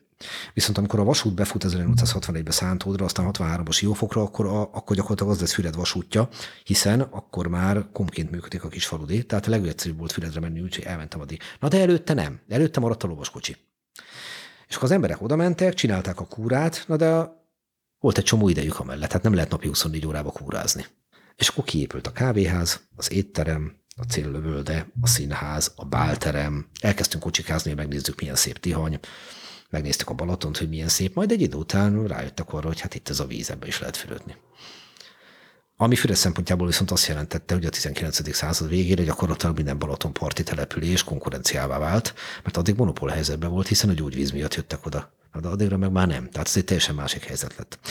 És ez fogott meg engem, de azt is hozzá kell tenni, hogy én nagyon-nagyon szeretem az irodalmat. És Balatonfüredről írt a 19. századi kedvenceim közül Mixát Kálmán, Jókai Mór, az imént említett Ötvös Károly. Tehát rengetegem. És ennek Krúdi Gyula. De őt, neki a 20. század elején volt egy kifejezetten Balatonfüredi ciklusa, tehát egymás után neveltette meg a füredi novellákat, és ezek, egy ilyen, ezek is sajátos forrásai a füredi fürdő életnek. Nyilván ezeket fokozott kritikával kell kezelni, de azért mégiscsak. És ez a hangulat engem nagyon megfogott. Ez, ez inkább egy ilyen érzelmi dolog volt. Tehát ez, a 19. század nekem nagyon nagy kedvencem, és akkor ez, ez egy kicsit ilyen nem annyira racionális megközelítés volt, tetszett. Elkezdtem olvasni mindenfélét, és akkor elkezdtem aztán a történelem szakot ősszel, akkor pedig beültem egy olyan speciál kollégiumra, amit Kósa László tanár úr tartott a monarchia fürdő életéről. Na és ez bevitte a döntőcsapást, hogy ez engem érdekelni fog. És akkor a kettőt kombinálva Füreddel kezdtem foglalkozni, És több kiváló kollégám, így például Hudi József, vagy a imént említett Kósa tanár úr, hát ők már foglalkoztak a füredi vendégekkel, és akkor én is ezen a nyomvonalon indultam el. Nevezetesen nem maga Füred érdekelt engem addigra már, hanem sokkal inkább az, hogy a fürdő vendégek hogy kerültek oda, miért mennek oda, mit csinálnak, mivel foglalkoznak. Hiszen már akkor nem gyógyulni mentek oda. A kiépült infrastruktúrának köszönhetően, a kávéháznak, meg egyébeknek köszönhetően már szórakozni mennek oda. Így lesz a gyógy helyből gyógy és üdülőhely. És egy után mondjuk úgy, hogy törpe minoritásba szorulnak a valódi betegek, akiket egyébként zavarnak a mulatozók. és van itt egy nagyon sajátos jelenség, nevezetesen az, amit Szegfűgyőle úgy fogalmazott meg, hogy a magyar társadalom egyes rétegei, osztályai egymástól elkülönöző zsombékokon ülnek. Ez egy zseniális történészi hasonlat, hogy van a mocsár, kibukonnak a zsombékok, egyiken ott a főnemes, a másikon a, a köznemes, a harmadikon a polgár, és van köztük valamiféle kapcsolat, össze is függ ez a mélybe, látják egymást, beszélnek, de azért, de azért a falak azok ott vannak. Ez, ez a feudalizmusról örököl dolog, és ugye vannak sajátos helyzetek, akkor ezek a falak elkezdenek leomlani, és kialakulóban van a modern polgári társadalom. Tóth Árpád kollégámnak van egy kiváló könyve a Pesti Egyesületekről, és ő írja ott, hogy az Egyesület az valójában egy ilyen sajátos eszköze volt a polgárosodásnak, hiszen van az Egyesület, oda beléphet a főnemes, beléphet a köznemes, beléphet a polgár, és ott és akkor, abban a nagyon szűkre szabott, törékeny és pillanatnyi keretek között, de ott egy picit mindenki elindul az egyenlagúság felé, hiszen mindenki tag. Ötös Józsefről maradt fönt egyébként egy, nem is emlékszem már, hol olvastam, valaki mondja neki, hogy bár úr, és azt mondja, hogy de kérem, csak szólítson úgy, hogy ötös úr. Uh-huh. Nem ratyizik, nem azt mondja, hogy perpepi, de ötvös úr. És ugye ez is egy, ebbe az irányba mutat, hogy igen, a, a polgári egyenlőség felé. Na most, ez az egyesületi dolog, erre egy, amennyire én látom, picit hogy az a fürdő. Mert miért? Fürdőre is elmegy a köznemes, elmegy a főnemes, elmegy a városi polgár, elmegy a zsidó kereskedő, és így tovább, és így tovább, és így tovább. És a fürdő szempontjából ők valamennyien fürdő vendégek. Tehát az egyenlő pénzért egyenlő bánásmód. Ez tényleg így volt? Igen, erre kifejezetten törekedtek. Uh-huh. Erre kifejezetten törekedtek. Mert ha vendég legyen elégedett. Tehát, hogyha ő kifizeti azt a szobát, hát akkor az az ő szobája, az neki jár. Ráadásul a fürdő szabott tér. Van a sétány, van a bálterem, van a kávéház, tehát szükségszerűen a fürdővendégek ott találkoznak egymással. Tehát tulajdonképpen ez a feudális, félfeudális maradványokkal tagolt szabdal társadalom itt összesűrűsödik, és itt van egy lehetőség arra, hogy fürdővendég vagyok én, és fürdővendég ő is, beszélgessünk. Tehát kicsit leomlanak a falak, kicsit hozzájárul ehhez az egyenlősítéshez, amerre egy modern társadalomnak mennie kell. És ilyen értelemben nagyon érdekes, olyan, mint egy, olyan a fürdő, mint egy ilyen, mint akkor én mintát veszek egy képcsivel a tengerből, és mint ebben a tenger, a nagy egészt igyekszem vizsgálni, itt a kicsi mintán keresztül. És például én a 1840-es évektől a 10-es évekig foglalkoztam, tehát a reformkor végétől hiszen 1839-ből maradt fenn az első fürdőnévsor, ami május 15-től szeptember 15-ig a elő utóidényel teljes egészében lefette a füredi fürdővendégek névsorát, akiket név szerint ismerünk, mert ez ugye úgy néz ki, hogy mint a beírva Kovács Béla és öt fő, és hogy az a cselédlány, a lánya, fia, nem tudom, de, de aki név szerint megvan, az megvan. És minden évtizedből volt olyan szerencsém megmaradt legalább egy komplet névsor. Tehát az összes évtizedből. Van, amikből több, van, amikből csak egy, de mindegyikből. És a következő két alapvető dolog bontakozott ki, ami egyértelművé vált, hogy a közlekedés reformja előtt, tehát mielőtt a vonat elkezd behálózni mindent, alapvetően Pest-Budáról jönnek rengetegen Füredre, és a környező megyékből, tehát Somogyból, Zalából, Vasból, Veszprémből. A városokra lebontva ez úgy néz ki, hogy Pest-Buda mellett Bécs rúglabdába, és akkor Veszprém, Kaposvár, Székesfehérvár, tehát ezek. Viszont a társadalmi rétegeket tekintve pedig nagy számban van jelen az arisztokrácia, ez nem is fog változni, arányához mértem. Rengeteg vidéki hivatalviselő köznemes, de már a reformkorban a városi polgárság van a legnagyobb létszámban jelen. És ez a század előre, tehát ugye a monarchia aranykorára, a boldog időkre, ez úgy változik meg, hogy, és nyilván ebben a közlekedés óriási szerepet játszik, de talán a mentalitás is, hogy Pest Buda abszolút megőrzi, akkor már Budapest a vezetőhelyét, tehát az a semmi nem tud versenyezni, de ebbe semmi meglepő nincsen, ezt lássuk be. Viszont a legtöbb vendéget adó városok sorában már nem Veszprémet fogom megtalálni, meg nem Székesfehérvár feltétlenül, hanem ilyen városokat, mint mondjuk Kassa, vagy Kolozsvár, vagy Temesvár, vagy Arad. Tehát jóval távolabbi vidékeknek a jól szituált, gazdag, kereskedő polgári rétegével rendelkező városokat. És miért pont ezeket? Nyilván megint nem győzöm eleget hangoztatni az infrastruktúrát, sokkal könnyebb utazni, uh-huh. Mert hát nem mindegy, hogy lovaskocsival indulok el arra Füredre, vagy pedig vonattal. De ehhez kellett a mentalitás is, az a, az a polgári mentalitás, hogy azt mondjam, hogy el akarok indulni, és máshova akarok menni. Mert Nagyváradra el tudok menni Félixfürdőre, ott van mellett. Ha csak fürödni akarok, nem kell Füredi utaznom, de menni akarok, de világot akarok látni, de mozdulni akarok.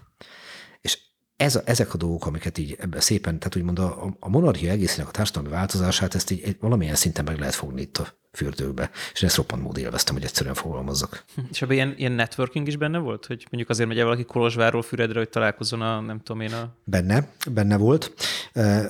Már a reformkorban jellemző, hogy például azért jönnek össze Füreden, főleg a politikai vonalon, hogy hát úgyis mindenki ott van, beszélgessünk. Uh-huh. Beszélgessünk.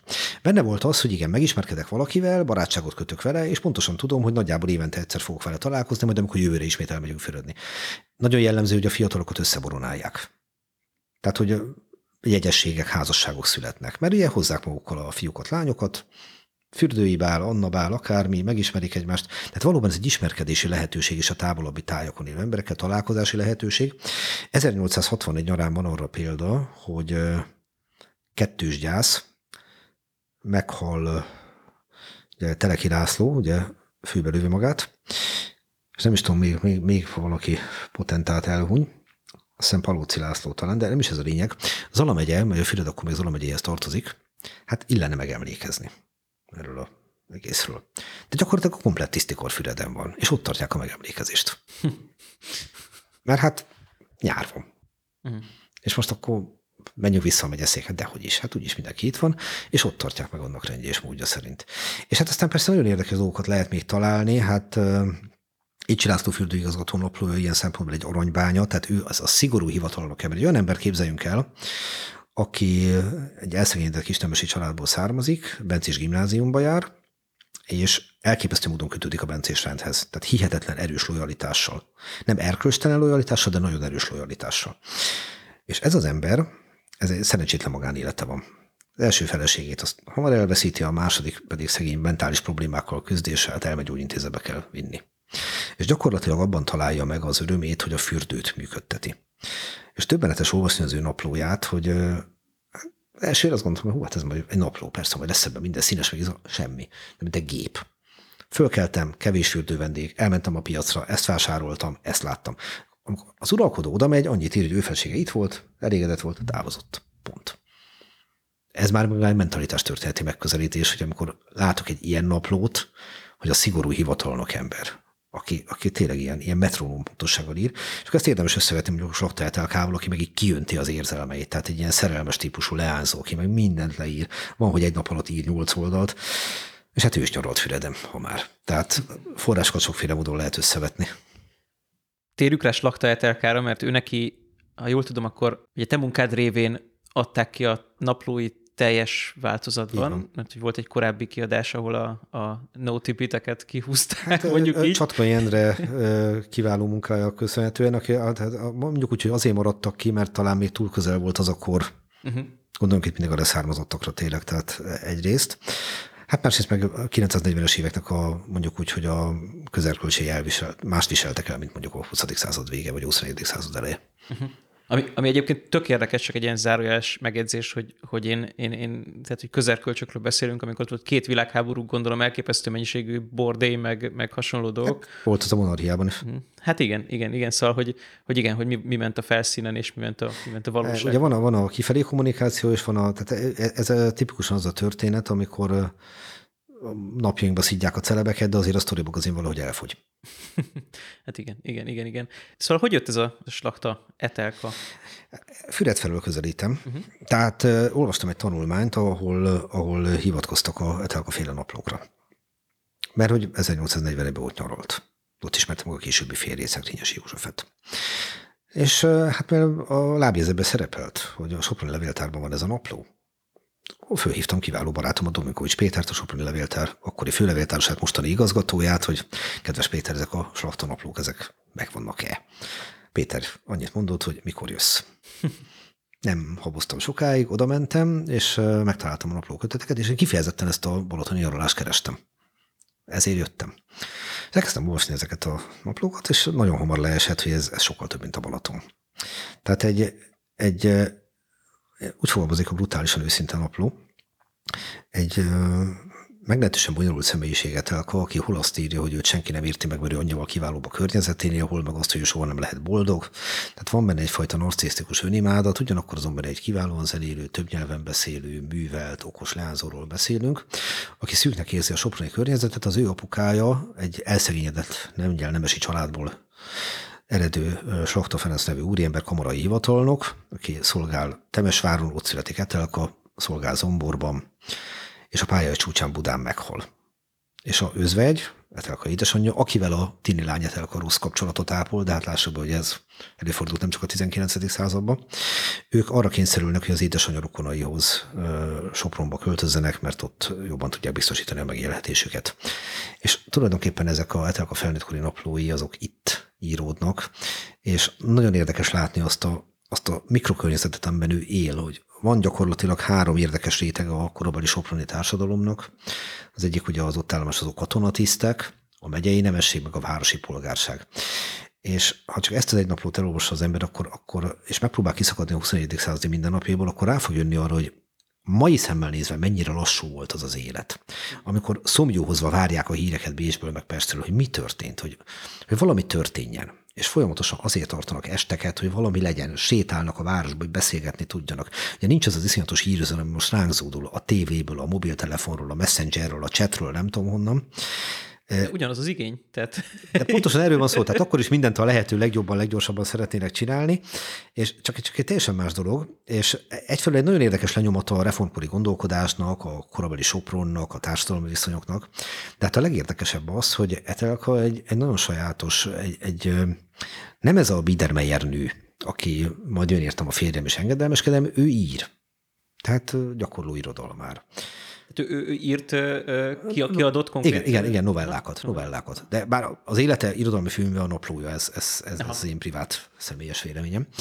De egy ilyen szerelmes típus, tehát időről időre közli, hogy ő ebbe a szerelmes volt, és soha többet más nem fog szeretni, de gyakorlatilag azt csinálja, hogy minden létező férfival kikezd, aki a közelébe kerül, uh-huh.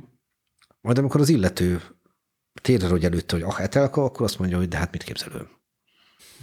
És, de, de ez olyan szinten megy, hogyha látja, hogy egy másik hölgynek udvarolnak a bálba, akkor leírja a naplóba, hogy hm, hát azt gondolja, hogy ő csak tud tízes pillantást vetni rá. Hát én is. Na ez már jó, ez már így rendben van. És akkor ilyen mondatok, hogy a kisliba azt hiszi, hogy majd őt nőül vendi. Majd én kacérkodni fogok vele. De semmit nem csinál. Tehát, tehát mindig csak addig megy el a játékba, amíg érzi, hogy akkor most itt ő már bevitte a gólt, pont. Onnantól ez a semmi. Egyébként a férfiak, nem tudom, szívét tényleg összetörte, vagy, vagy ők is ugyanúgy álltak ehhez az egészhez? E, hát ugye a férfiak naplóit nem olvastam. Ha? A férfiak naplóit nem olvastam, de valószínűleg azért nehezen viselik, tehát elutasítás nyilván nem esik jól. A személyes tippem, hogy nyilván volt, akinek összetörte, és volt, aki meg úgy volt vele, hogy hát most ez nem sikerült. Hát volt egy hannoveri származású ulánus hadnagy, bizonyos Rudolf Riefkohl, vagy Riefkohl Rudolf, Rudi, akit azért ejtett konkrétan Etelka az udvar, pedig őt még férjelöltként is fontolgatta, mert megtudta, hogy nyilvános házba ment. Aha. És akkor hát ezt így nehéz kezelni, de, de tündéri, tehát hogy is mondjam, csak most kilépek egy picit a történészi szerepből, az ember mosolyogva olvas ezeket a naplókat. Tehát amikor ilyen szövegek vannak benne, hogy egy francia párdal után Fischer hadnagy hátam mögé lépett, éreztem, hogy lábai nagy mozgásban voltak, tettem, mintha nem vettem volna észre. És Na, és ilyenkor nehéz megőrizni a történészi higgadságot, ugye? És egyébként meg happy end lesz a vége, mert amikor ők 1841-ben elmennek Füredre nyaralni, akkor Etelka természetesen már a, oda kocsizás közben begyűjti egy Csetke nevű kereskedő minden létező bókját. Na de megismeri Szekrényesi Józsefet, későbbi férjét, és hát az édesanyjával, az özvegy édesanyjával, Báró Hauer Teréziával mennek Füredre nyaralni, több okból fogva az édesanyja betegeskedik, tehát egy gyógykúra, na meg nem titkoltan azért, hogy Etelkát férhez adja. És akkor Etelka, ahogy azt illik, hát hogy úgy van vele, hogy ha anyám férhez akar adni, na azt nem. Azt nem. És szekrényesi is fölbukkan, mint udvarló, de hát lévén, hogy református és nem elég jól szituált az édesanyja közlő, hogy ő nem, és Etelkát rögtön jobban érdekelni kezdi. És akkor elindul egy mondhatjuk úgy, hogy a szokásos játék, ami egészen odáig folyul, hogy Etelka túllépi az illem határait, nevezetesen éjszaka a szobalánya segítségével beengedi a hálószobájába Szekrényesi Józsefet. Hm. És mi történik? Az úr annyit mond, hogy Etelka csak egy szót mondjon. Talán Adél, ha jól emlékszem, így szólítja meg. Igen vagy nem, mire Etelka egy boldog mosolyog is a közé. Nem. Hm. És Szekrényesi távozik, bejelenti, hogy ő el is hagyja a Füredet, ő már nem marad itt, mert nem bírja el Etelka közelségét. Etelka elégedett, hogy hát igen. Hm. De aztán megtudja, hogy Szekrényesi nem utazott el, hanem bánatába cigánzenészekkel húzott egész éjjel, és, és teljesen kifordulva. Hát de milyen ember ez? Hát azt mondta, hogy nem bírja elviselni a közelséget, és Pestre megy, és itt mulatott. Hát milyen dolog ez? Tehát egy nagyon érdekes kettőség van ebbe az egészbe. Hozzátéve, hogy például amikor megtudja, az imént említett Ivko Rudolfról, hogy prostituáltokhoz ment, akkor azt írja, hogy még ha engem aznap látott volna, az tőlem felhevülvén nem bírja tüzes vágyait csillapítani, de engem aznap nem látott. Tehát egy ilyen nagyon erős női hiúság működik benne, és ez az egész dolog aztán úgy ér véget ott Füredem, hogy az édesanyja augusztus elején meghal ott a fürdőben. Megvan a sírja a mai napig a Füredi temetőbe. De nem tudták hazaszállítani a nagy nyári melegbe, és megszakad a napló, teljesen érthető módon. Tehát eltelek a naplóíró kedve az ott árvává lévén, ugye, és lehet, hogy rossz viszonyban volt az édesanyjával, de az édesanyja. Persze. Viszont megmaradt némi nemű levelezés Szekrényesi Józseffel, megmaradt a kapcsolat, és amikor naplót folytatja, hát akkor már egy párt alkotnak. És aztán, ha jól emlékszem, kilenc gyerek születik ebből a házasságból, köztük az a szekrényesi Kálmán későbbi zsidás kapitány, aki elsőre húzta a Balaton Füred és Siófok között. Úgyhogy vannak ilyen érdekes történeti lecsapódásai ennek a dolognak. De elsősorban mentalitás történeti szempontból nagyon érdekes ez a napló. Tehát ez a, ez, ez a, ez a Biedermeier porcelánbaba nőképtől elszakadó, valójában már a modernség irányába mutató nő, és tele, nagyon apró művelődés történeti adalékokkal, hogy például Liszt Ferenc zenélni megy Sopronba, és Liszt a maga korának úgymond a rockstárja volt, ha lehet ilyet mondani, tudatosan megváratta a közönségét, és volt előzenekar, ezt ma így mondanák. Az előzenekar szerepét a Slachteltel osztották. Tehát ő volt az, aki előtte zongorázott.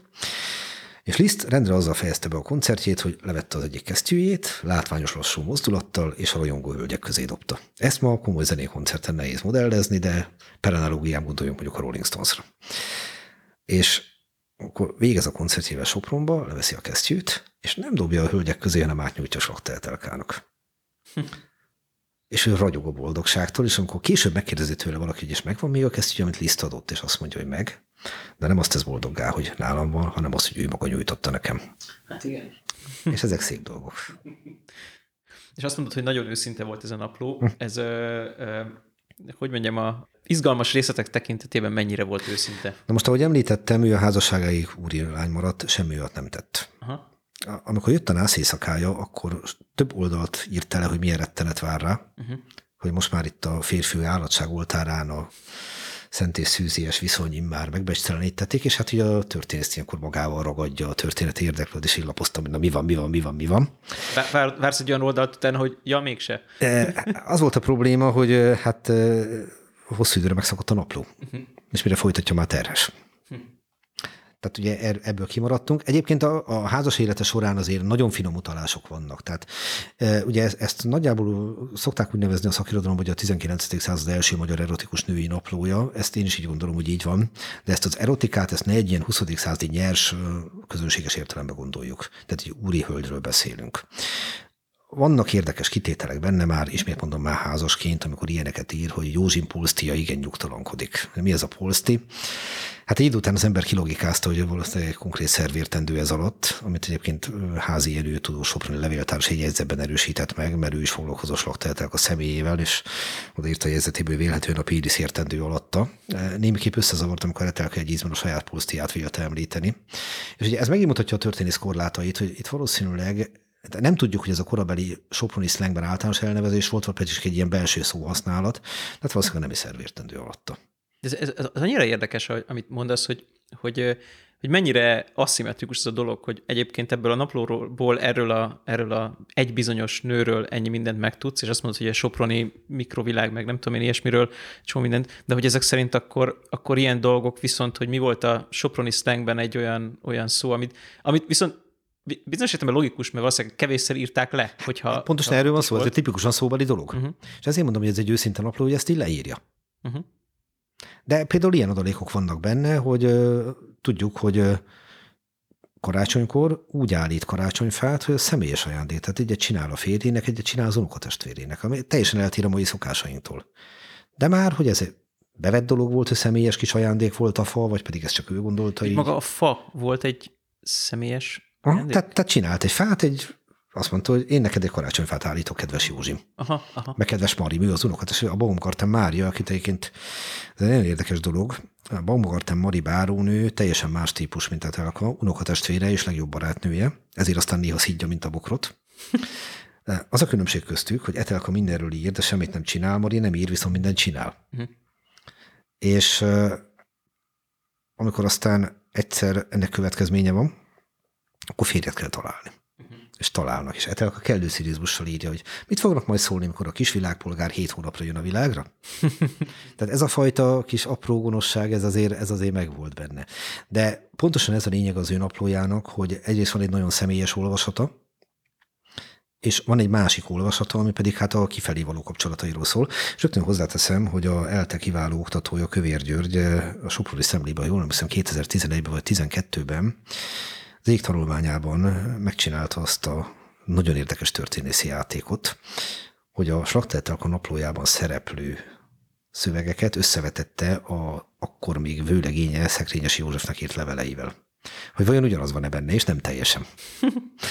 és nem teljesen, és nagyon érdekes volt, amikor odaírta, hogy a egyetemi szemináriumon, mikor ezt ugye elővették ezt a témát, akkor a lányhallgatók azt mondták, hogy ez teljesen természetes, a fiúhallgatók meg különféle jelzőket használtak. Egyébként a levelekkel kapcsolatban ez, egy, ez megint egy ilyen érdekes ilyen levéltár, levéltári kérdés, hogy én most belegondolok, hogyha tudom, közeli hozzátartozóm halála után megtalálnám a naplóját, hogy akkor mit kezdenék vele. És hogy, hogy, hogy hogy van ez az egész, hogy kerülnek a levéltárba ezek a dolgok, illetve, illetve milyen különböző korokban ennek milyen kultúrája van egyáltalán, hogy, hogy ezeket most odaadjuk, vagy nem adjuk, megsemmisítjük. Egyéni döntés, sok minden múlik ezen. Tehát ugye most volt az első világháború századik évfordulója, és szerte Európában elképesztő mennyiségű első világháborús irat került közgyűjteményekbe. Nem véletlen, mentek a, ugye a századik évforduló fölhívta a figyelmet erre az óriási eseményre, ennek az emlékére, és rengeteg ilyen őrződtek meg családi iratok, és nagyon-nagyon sokan adták be levéltárba is egyébként. Vagy odaadták azért, hogy ugyan megőrizzük mi, hiszen eddig is a családnál volt, de digitalizáljátok. Ezáltal legyen köz. De nyilván sok minden befolyásolhatja az embert. Van, aki azt mondja, hogy családomé őrzöm. De találkoztam azzal a mentalitással, hogy egy idősebb házaspár nem voltak gyerekeik, hogy azért adják be, hogy nehogy esetleg a halálok után elkallódjon. Tehát akkor kerüljön jobb helyre. Van, ahol egyszerűen ez a döntés születik. Hogy már nem tudjuk hova tenni. Annyi irat van, költözünk, akár nem. De befolyásolhatja nagyon sok minden, mert nem biztos, hogy én közé akarom tenni azt, amit tétpapa ír a naplójába. Ugye itt van egy elég sajátos dolog, ezt valaki egyszer úgy fogalmazta meg, hogy ha valakiről el lehet mondani, hogy 1600-as években rablógyilkos volt az őse, akkor az, az már-már romantikus, mert az annyira régen volt. De arra senki nem lesz büszke, hogy a nagypapa rablógyilkos. Igen. Tehát az idő az ad egyfajta ilyen hamis, egy ilyen talmi romantikát az egésznek. És ha előveszek egy ilyen naplót, és elkezdem olvasni, akkor abból lehet, hogy kiderülnek olyan dolgok az én közvetlen ősömről, amivel én nagyon nem szimpatizálok. Ez lehet politikai, lehet magánéletbeli, vagy lehet, hogy azt mondom, hogy emberek, ez a magánügye, ez nem tartozik senkire. Tehát itt van például a Sarteltelka napló, ez is felvet etikai kérdéseket. Tehát ha ez a napló, egy hasonló jellegű napló, mondjuk egy tíz évvel ezelőtt születik, nyilván egyrészt nem történelemként tekintek rá, de ha azt mondanám, hogy kórjelzős történelem, akkor sem lehet közzétenni, vagy nem szabad, mert, mert nem. Mert nem, mert még itt vannak köztünk azok az emberek. Tehát uh, nyilván teljesen más, hogy 1839, 40, 1838 és 41 közötti napló, amikor már egyetlen olyan ember sem él, aki még ismert olyat, aki ismerte őket. Tehát a személyes szál ilyen értelemben megszakad. De rögtön hozzá kell tennem, hogy milyen a történés szerencséje. Egyébként a napló, konkrétan maradjunk a Slakteltelkánál, az úgy került a Soproni levéltárba, hogy a leszármazottak odaadták a levéltárnak. Tehát ott a helye. A levéltár erről szól. És ugye azt nagyon gyorsan felejtsük el, hogy a levéltár csak hivatalos iratokat gyűjt. Tehát országos levéltárban is vannak családi fondok, személyes fondok. Budapest főváros levéltára kifejezetten gyűjti a személyes iratokat, hogy tessék behozni a hétköznapi emberek iratait. Mert persze nagyon fontos a történetben a kiemelkedő személyiség, a politikus, a feltaláló, a tudós, de hát ők egy töredékét alkotják a társadalomnak. Tehát ha meg akarom ismerni a nemzetem múltját, akkor minél több hétköznapi ember életét kell megismernem. Ugye megint visszakanyarodunk hétköznapi élet történetéhez. Hogy jöjjön be a Patkoló Kovácsnak, a könyvelőnek a hagyatéka, mert az, az mutatja meg. És megmondhatom én a levéltárnak, hogy mondjuk odadom a nap, nagypapámnak a ö, naplóit, uh-huh. de mondjuk ö, zárolják 50 évre. Igen, te rendelkezhetsz így, te, meg, meg akár úgy is, hogy, hogy te vagy a tulajdonos, csak őrzik. Aha. Tehát sokféle módja van annak, hogy beadjad. Aha. Korlátozhatod a kutatást, tehát ez mindig, ez mindig megegyezés kérdése. És mondhatod azt, hogy gyeplőt a lovak közé, kutathassa bárki. Akkor a hatályos levéltári törvények vonatkoznak rá, és ugye semmi más. Na, Etelka naplója így került be, és akkor végtelen szerencsémre, és itt most megint egy kollégámat fogom megdicsérni, Szekrényesi Attillát, aki Ismerős a név? Igen, nem véletlenül, nem, nem véletlenül, nem véletlenül. És hát amikor megjelent talán az első vagy második napló kötet, akkor rám írt, és történészről beszélünk természetesen, aki foglalkozott is a Szekrényesi Kálmánnak a Balaton áthúszásával. És hát itt benne volt a kalapban, és azt fogja mondani, hogy na hát micsoda dolog, hogy itt előveszed ezeket. Nem ezt mondta, hanem azt mondta, hogy figyelj, itt van néhány ember, akit te nem tudtál azonosítani, de nálam vannak családi iratok. És beszállt a munkába, és a harmadik vagy negyedik kötetben már közösen írtunk előszót. Úgyhogy tudtuk segíteni egymás munkáját, és ennek nagyon-nagyon örültem, mert ez meg a történésznek a szerencséje. És te egyébként, mintha rém lenne a publikációidból, hogy te ezért a saját családi irataiddal is foglalkoztál. Foglalkoztam, így van. Hát nyilván az, az meghatározó dolog volt, gondolom utólag, hogy ezek a régi iratok több száz évre visszamenőleg azért elég sok megmaradt, hál' Istennek a család birtokába, és hát ezekkel úgy elkezdtem olvasgatni. Uh-huh. Aminek aztán volt egy olyan következménye, hogy mondjuk a nagymamám családját sikerült megfosztani a hamis nemességétől, ez, ez nem biztos, hogy minden családtagnál nagy sikert aratott, de hát, hogy említettem, ha a történész kutat, akkor a, a rossz irány az, hogyha azt mondom, hogy megvan a válasz, és ahhoz keresem a, azt igazoló de itt került elő az a, az a hamisok levél, amiről beszéltél, vagy ez egy másik történet? Ne, ez, ez, ez, a dolog ez úgy működött konkrétan, hogy a család 1905-ben, ha jól emlékszem, kapott egy megerősítést egy 1645. évi nemességre vonatkozóan, kegyelemből, nem pedig bizonyítékok alapján. Aha. De most a nemességnek akkor már nincs jogi kategóriája, ez csak egy ilyen jól hangzó cím, de semmi több, tehát nem biztosít adómentességet, ilyesmit. És akkor én elkezdtem utána járni, hogy ez mennyire jó már. Hát tényleg, és aztán az derült ki, hogy a Mozart családról nem beszélünk nevezetesen, aki egy jássági törzsökös família 1600-as évek végétől, Viszont a eredeti oklevél, amire hivatkozva megerősítik a nemességet, 1645-ben az Linzben kelt, és egy nyitrai Mozart Pál nevű urat erősítenek meg. És akkor mégis az derül ki, nagyon röviden összefoglaljam, hogy Mozart Pálnak a családja 1800-as években kihal nőágom, és van egy teljesen másik Mozart család, meg a 17. század elejétől van elszárok de soha büdös életben nem volt nemes. Aha. És akkor a névazonosság alapján elkezdtek nyomozni, na és ez, ez egy külön történet, hogy van egy Mócár Elemér nevű úriember, ő Kiskunfélegyházáról kerül a budapesti minisztériumokhoz, tehát egy polgári tisztviselő, jól szituált, gazdag, minden, nemesség az nincs. De hallja, hogy esetleg mi nemesek voltunk, neki áll kutatni, és ő az, aki eléri aztán, hogy erősítsék meg a nemességet. Na de, milyen a történés szerencséje? Hát az olyan, megírtam a kis hipotézisemet, hogy vélhetően itt hiba van a kréta körül. Ez meg is jelent, két vagy három tanulmányt írtam erről, de csak csörög a telefonom, és jelentkezik egy Mozart Ferenc nevű rokon, hogy hát neki itt lennének ilyen családdal kapcsolatos iratai, ő olvasta ezt a kis tanulmányot, meg tudnám látogatni. Hát mondom, Mozart úr, ön hol lakik? Mondta, hogy a Fiát János utcában, az országos levéltátó bruttó 5 percre van. Úgyhogy én azon lendülettel lecsaptam mindent, és leszaladtam hozzá. És nagyon érdekes volt, amit mutatott nekem, és kiderült, hogy Mozart elemér, aki az ő közvetlen őse volt, egyrészt nála voltak a családkutatással kapcsolatos beérkező iratok, mert írt azoknak a rokonoknak Esztergomba, a Dunántúra, akik nőágon a leszármazottai voltak, vagy legalábbis rokonai az ekkori nemesség kapu Pállal, és az derült ki a mérkező iratokból, hogy nem tudják összepasszintani a családfát sehol se. De ez hagyjám, egy krónikában megírta az ő nemesség kutatásának és annak a kudarcának a krónikáját, és akkor ott ültem, és a történészek legszebb pillanata, amikor a hipotézisem igazolva látszik. Uh-huh. És nagyon boldog voltam, mert hát igen, rendben, eltelt egy év, és megint csörgött a telefonom, és Mozart nőági leszármazottainak a nem tudom milyen rokonai révén, német Kálmán mérnök úr révén jelentkeztek, megvan a levelezés másik fele. Azt meg az a család őrizte meg. És képzeljük el azt, amikor nem tudom hány év után sikerül összerakni a levelezést. Aha. És mindez annak köszönhető, hogy mind a két család, a Mozart család és a német család rendkívül lelkiismeretességgel őrizte az ősök iratait, és önzetlen módon rendelkezésemre bocsátották ezeket, hogy tessék, lemásolom, itt van, használd.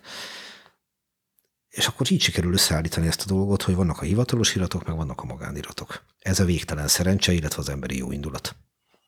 És szerinted mi lesz mondjuk száz év múlva? Tehát ugye most mit tudom én, valaki meghal, ott van egy Gmail account utána, mi, mi történik bolyok. ilyenkor? Lesznek, lesznek bolyok. Lesznek bolyok. Tehát ugye az egyik legenda az az, hogy az internet minden megőriz, uh-huh. a másik, minden eltűnik. Uh-huh. Hát kezdjük ott, hogy nagyon sok fontos döntés ma már egyszerűen SMS-ekben, meg mobiltelefonokon elhangzott, oké, okay, csináld, ilyenekbe születik meg. Szóval lesz itt egy lyuk. Uh-huh. Lesz itt egy lyuk, bármennyire, miközben elképesztő mennyiségű információ termelődik, mégiscsak azt gondolom, hogy lesz itt egy probléma. Levéltárak már kötöttek úgy szerződéseket tudomásom szerint magánemberekkel, hogy a e-mailjüket, e-mailjeket archiválhatják.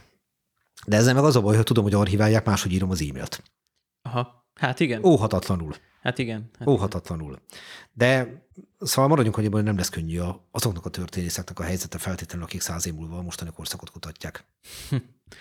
És volt még egy olyan cikk címed, ami, ami nekem nagyon megfogta a fantáziámat. Valami ilyesmi volt a címe, hogy, hogy merre tart a történettudomány, és talán volt egy olyan alcím, hogy a történész, mint mesterember. Igen, ez a újkor.hu jelent meg. Ott kibontakozott egy nem vita, hanem egy szakmai beszélgetés tök történész között, ugye. Nem véletlenül, hiszen azt látjuk, hogy a klasszikus történeti tudás iránti érdeklődés az, megroppanni látszik. Tehát az, ami mondjuk még egy 30-40 éve is volt, hogy valaki fogja magát és megírja mondjuk a török koppányi vár történetét, és így klasszikus narratív stílusban elmesél, hogy 1587-ben, mit tudom én, Szendefi László kapitányuram ide bejött, és megvívott Ibrahim magával. Ez ma már nem feltétlen elég. Ez a, ez a, ez a alapréteg. És a tapasztalat az, hogy egyrészt a érdeklődés az kifejezetten a közelmúlt történelmére fókuszálódik, tehát Kádár korszak, Rákosi korszak, Horti korszak, most ugye Trianon évfordulója adja magát, ugyanakkor azonban ezek nagyon durván átpolitizált megközelítések a legtöbb esetben. Tehát az a fajta klasszikus történészi megközelítés, hogy most megírom mondjuk a, mit tudom én, a nagykállói kártyázó szakkör történetét, ez jóval kisebb érdeklődést vált ki. És ez valószínűleg, és hol, hol van a helye a történésznek ebben a helyzetben? Tehát, hogy meg lehet-e azt fogni, hogy jó, mi indokolja a társadalmi hasznosságát annak, hogy én mondjuk szeretek foglalkozni a 19. századi Balatonfüreddel? Most egy nyers kérdést tettem föl. És mi? Több dolog. Szerint... érdekes. E, egyrészt szórakoztató, ne becsüljük le ezt. Hm. Tehát a történelem érdekes. Szerintem ez egy alapvető dolog. A, a másik azért az, hogy nagyon sok jelenkori történeti kérdést könnyebben meg tudunk érteni, ha történelem fölközelítünk.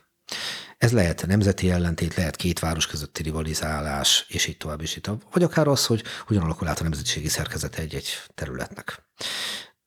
Klasszikus példát mondok, közeledik Trianon évfordulója, és nem véletlenül szokta azt mondani Pál Figéz a kollégám, hogy ahhoz, hogy ezt meg tudjuk érteni, hogy hogyan jutunk el idáig, vissza kell menni a török háborúkig, hiszen akkor alakul át döntően Magyarország nemzetiségi szerkezete, 150 éven át itt már jön megy a csatározás, ott marad a rengeteg üres terület, a deszerták, a puszták, behúzódnak az ország széléről a nemzetiségi lakosok, de annak akkor még nincs jelentősége. Mert teljesen más a nemzet fogalma. De a 19. században átalakul a nemzet fogalma, és jelentőséget nyer az, hogy szlovák vagyok, román vagyok, magyar vagyok. És aztán gondoljunk a trianoni következményekre. Tehát a történelem ezeket a megértéseket segítheti. Illetve van még egy dolog, amit én el szoktam mondani, miért érdekes a történelem. Nekem a családom apai ágról Esztergomból származik. Elmegyek az Esztergomi főtérre, akkor ott látok egy reformkori házat 16 szobával, amit akár meg is örökölhettem volna, a történet úgy alakult, de hát 1945 után nem úgy alakult. Az én Esztergomi örökségem egy emléktábla, meg öt obeliszk a temetőbe, az ősök. Viszont rengeteg mindent tudok a 10-es, 20-as, 30-as évek Esztergomi lakosairól, fennmaradt családíratok egyebek alapján. És azt szoktam erre mondani, hogy miért jó ez a tudás? Azért, mert megyek az utcán, és látok házakat. Hát igen, szép ház, szép, az is szép ház.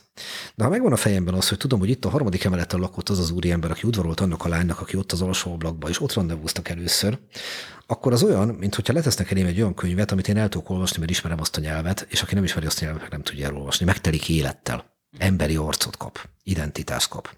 És ez máshonnan is megközelíteném, amikor például szoktunk tartani kollégákkal minden év őszén Pécsen egy konferenciát a Dunántúli cigányság történetéről.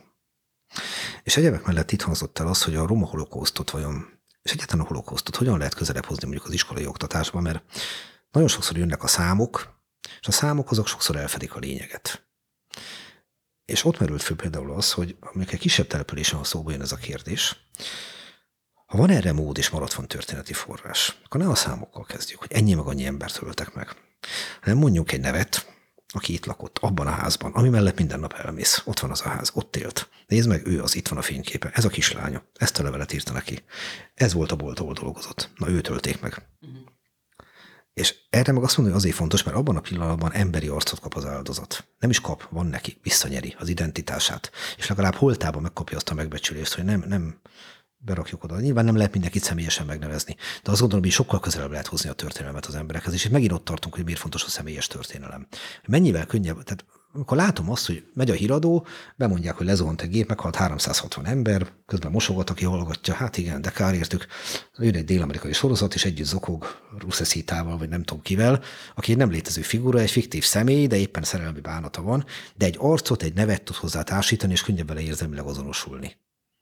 És ez is egy fontos dolog volna, hogy megértsük, hogy amikor az őseinkről beszélünk, ők érző emberek voltak ugyanúgy, és persze nem csak az áldozatok, hanem mindenki. Miközben mi már lehet, hogy csak egy sírkő feliratán látjuk a nevüket, és, és közben meg mögötte meg emberi érzések vannak, sorsok, tragédiák, örömök, boldogságok. Na, azt gondolom, hogy az emberben van egy, egy, egyfajta egészséges érdeklődés, hogy megismerje ezeket. Hogy aztán ezt haszonnak lehet -e nevezni, az egy más kérdés. Nagyon szépen köszönöm. Én köszönöm a figyelmet. A beszélgetés most véget ért, de ne csüggedjen, hamarosan újabb epizóddal jelentkezünk. Iratkozzon fel és értékelje az adást iTunes-on, Spotify-on vagy más podcast szolgáltatókon, csak keresse az MTA podcastot. Az adásokhoz pedig bővebb háttérinformációkat, linkeket találhat az mta.hu per podcast oldalon.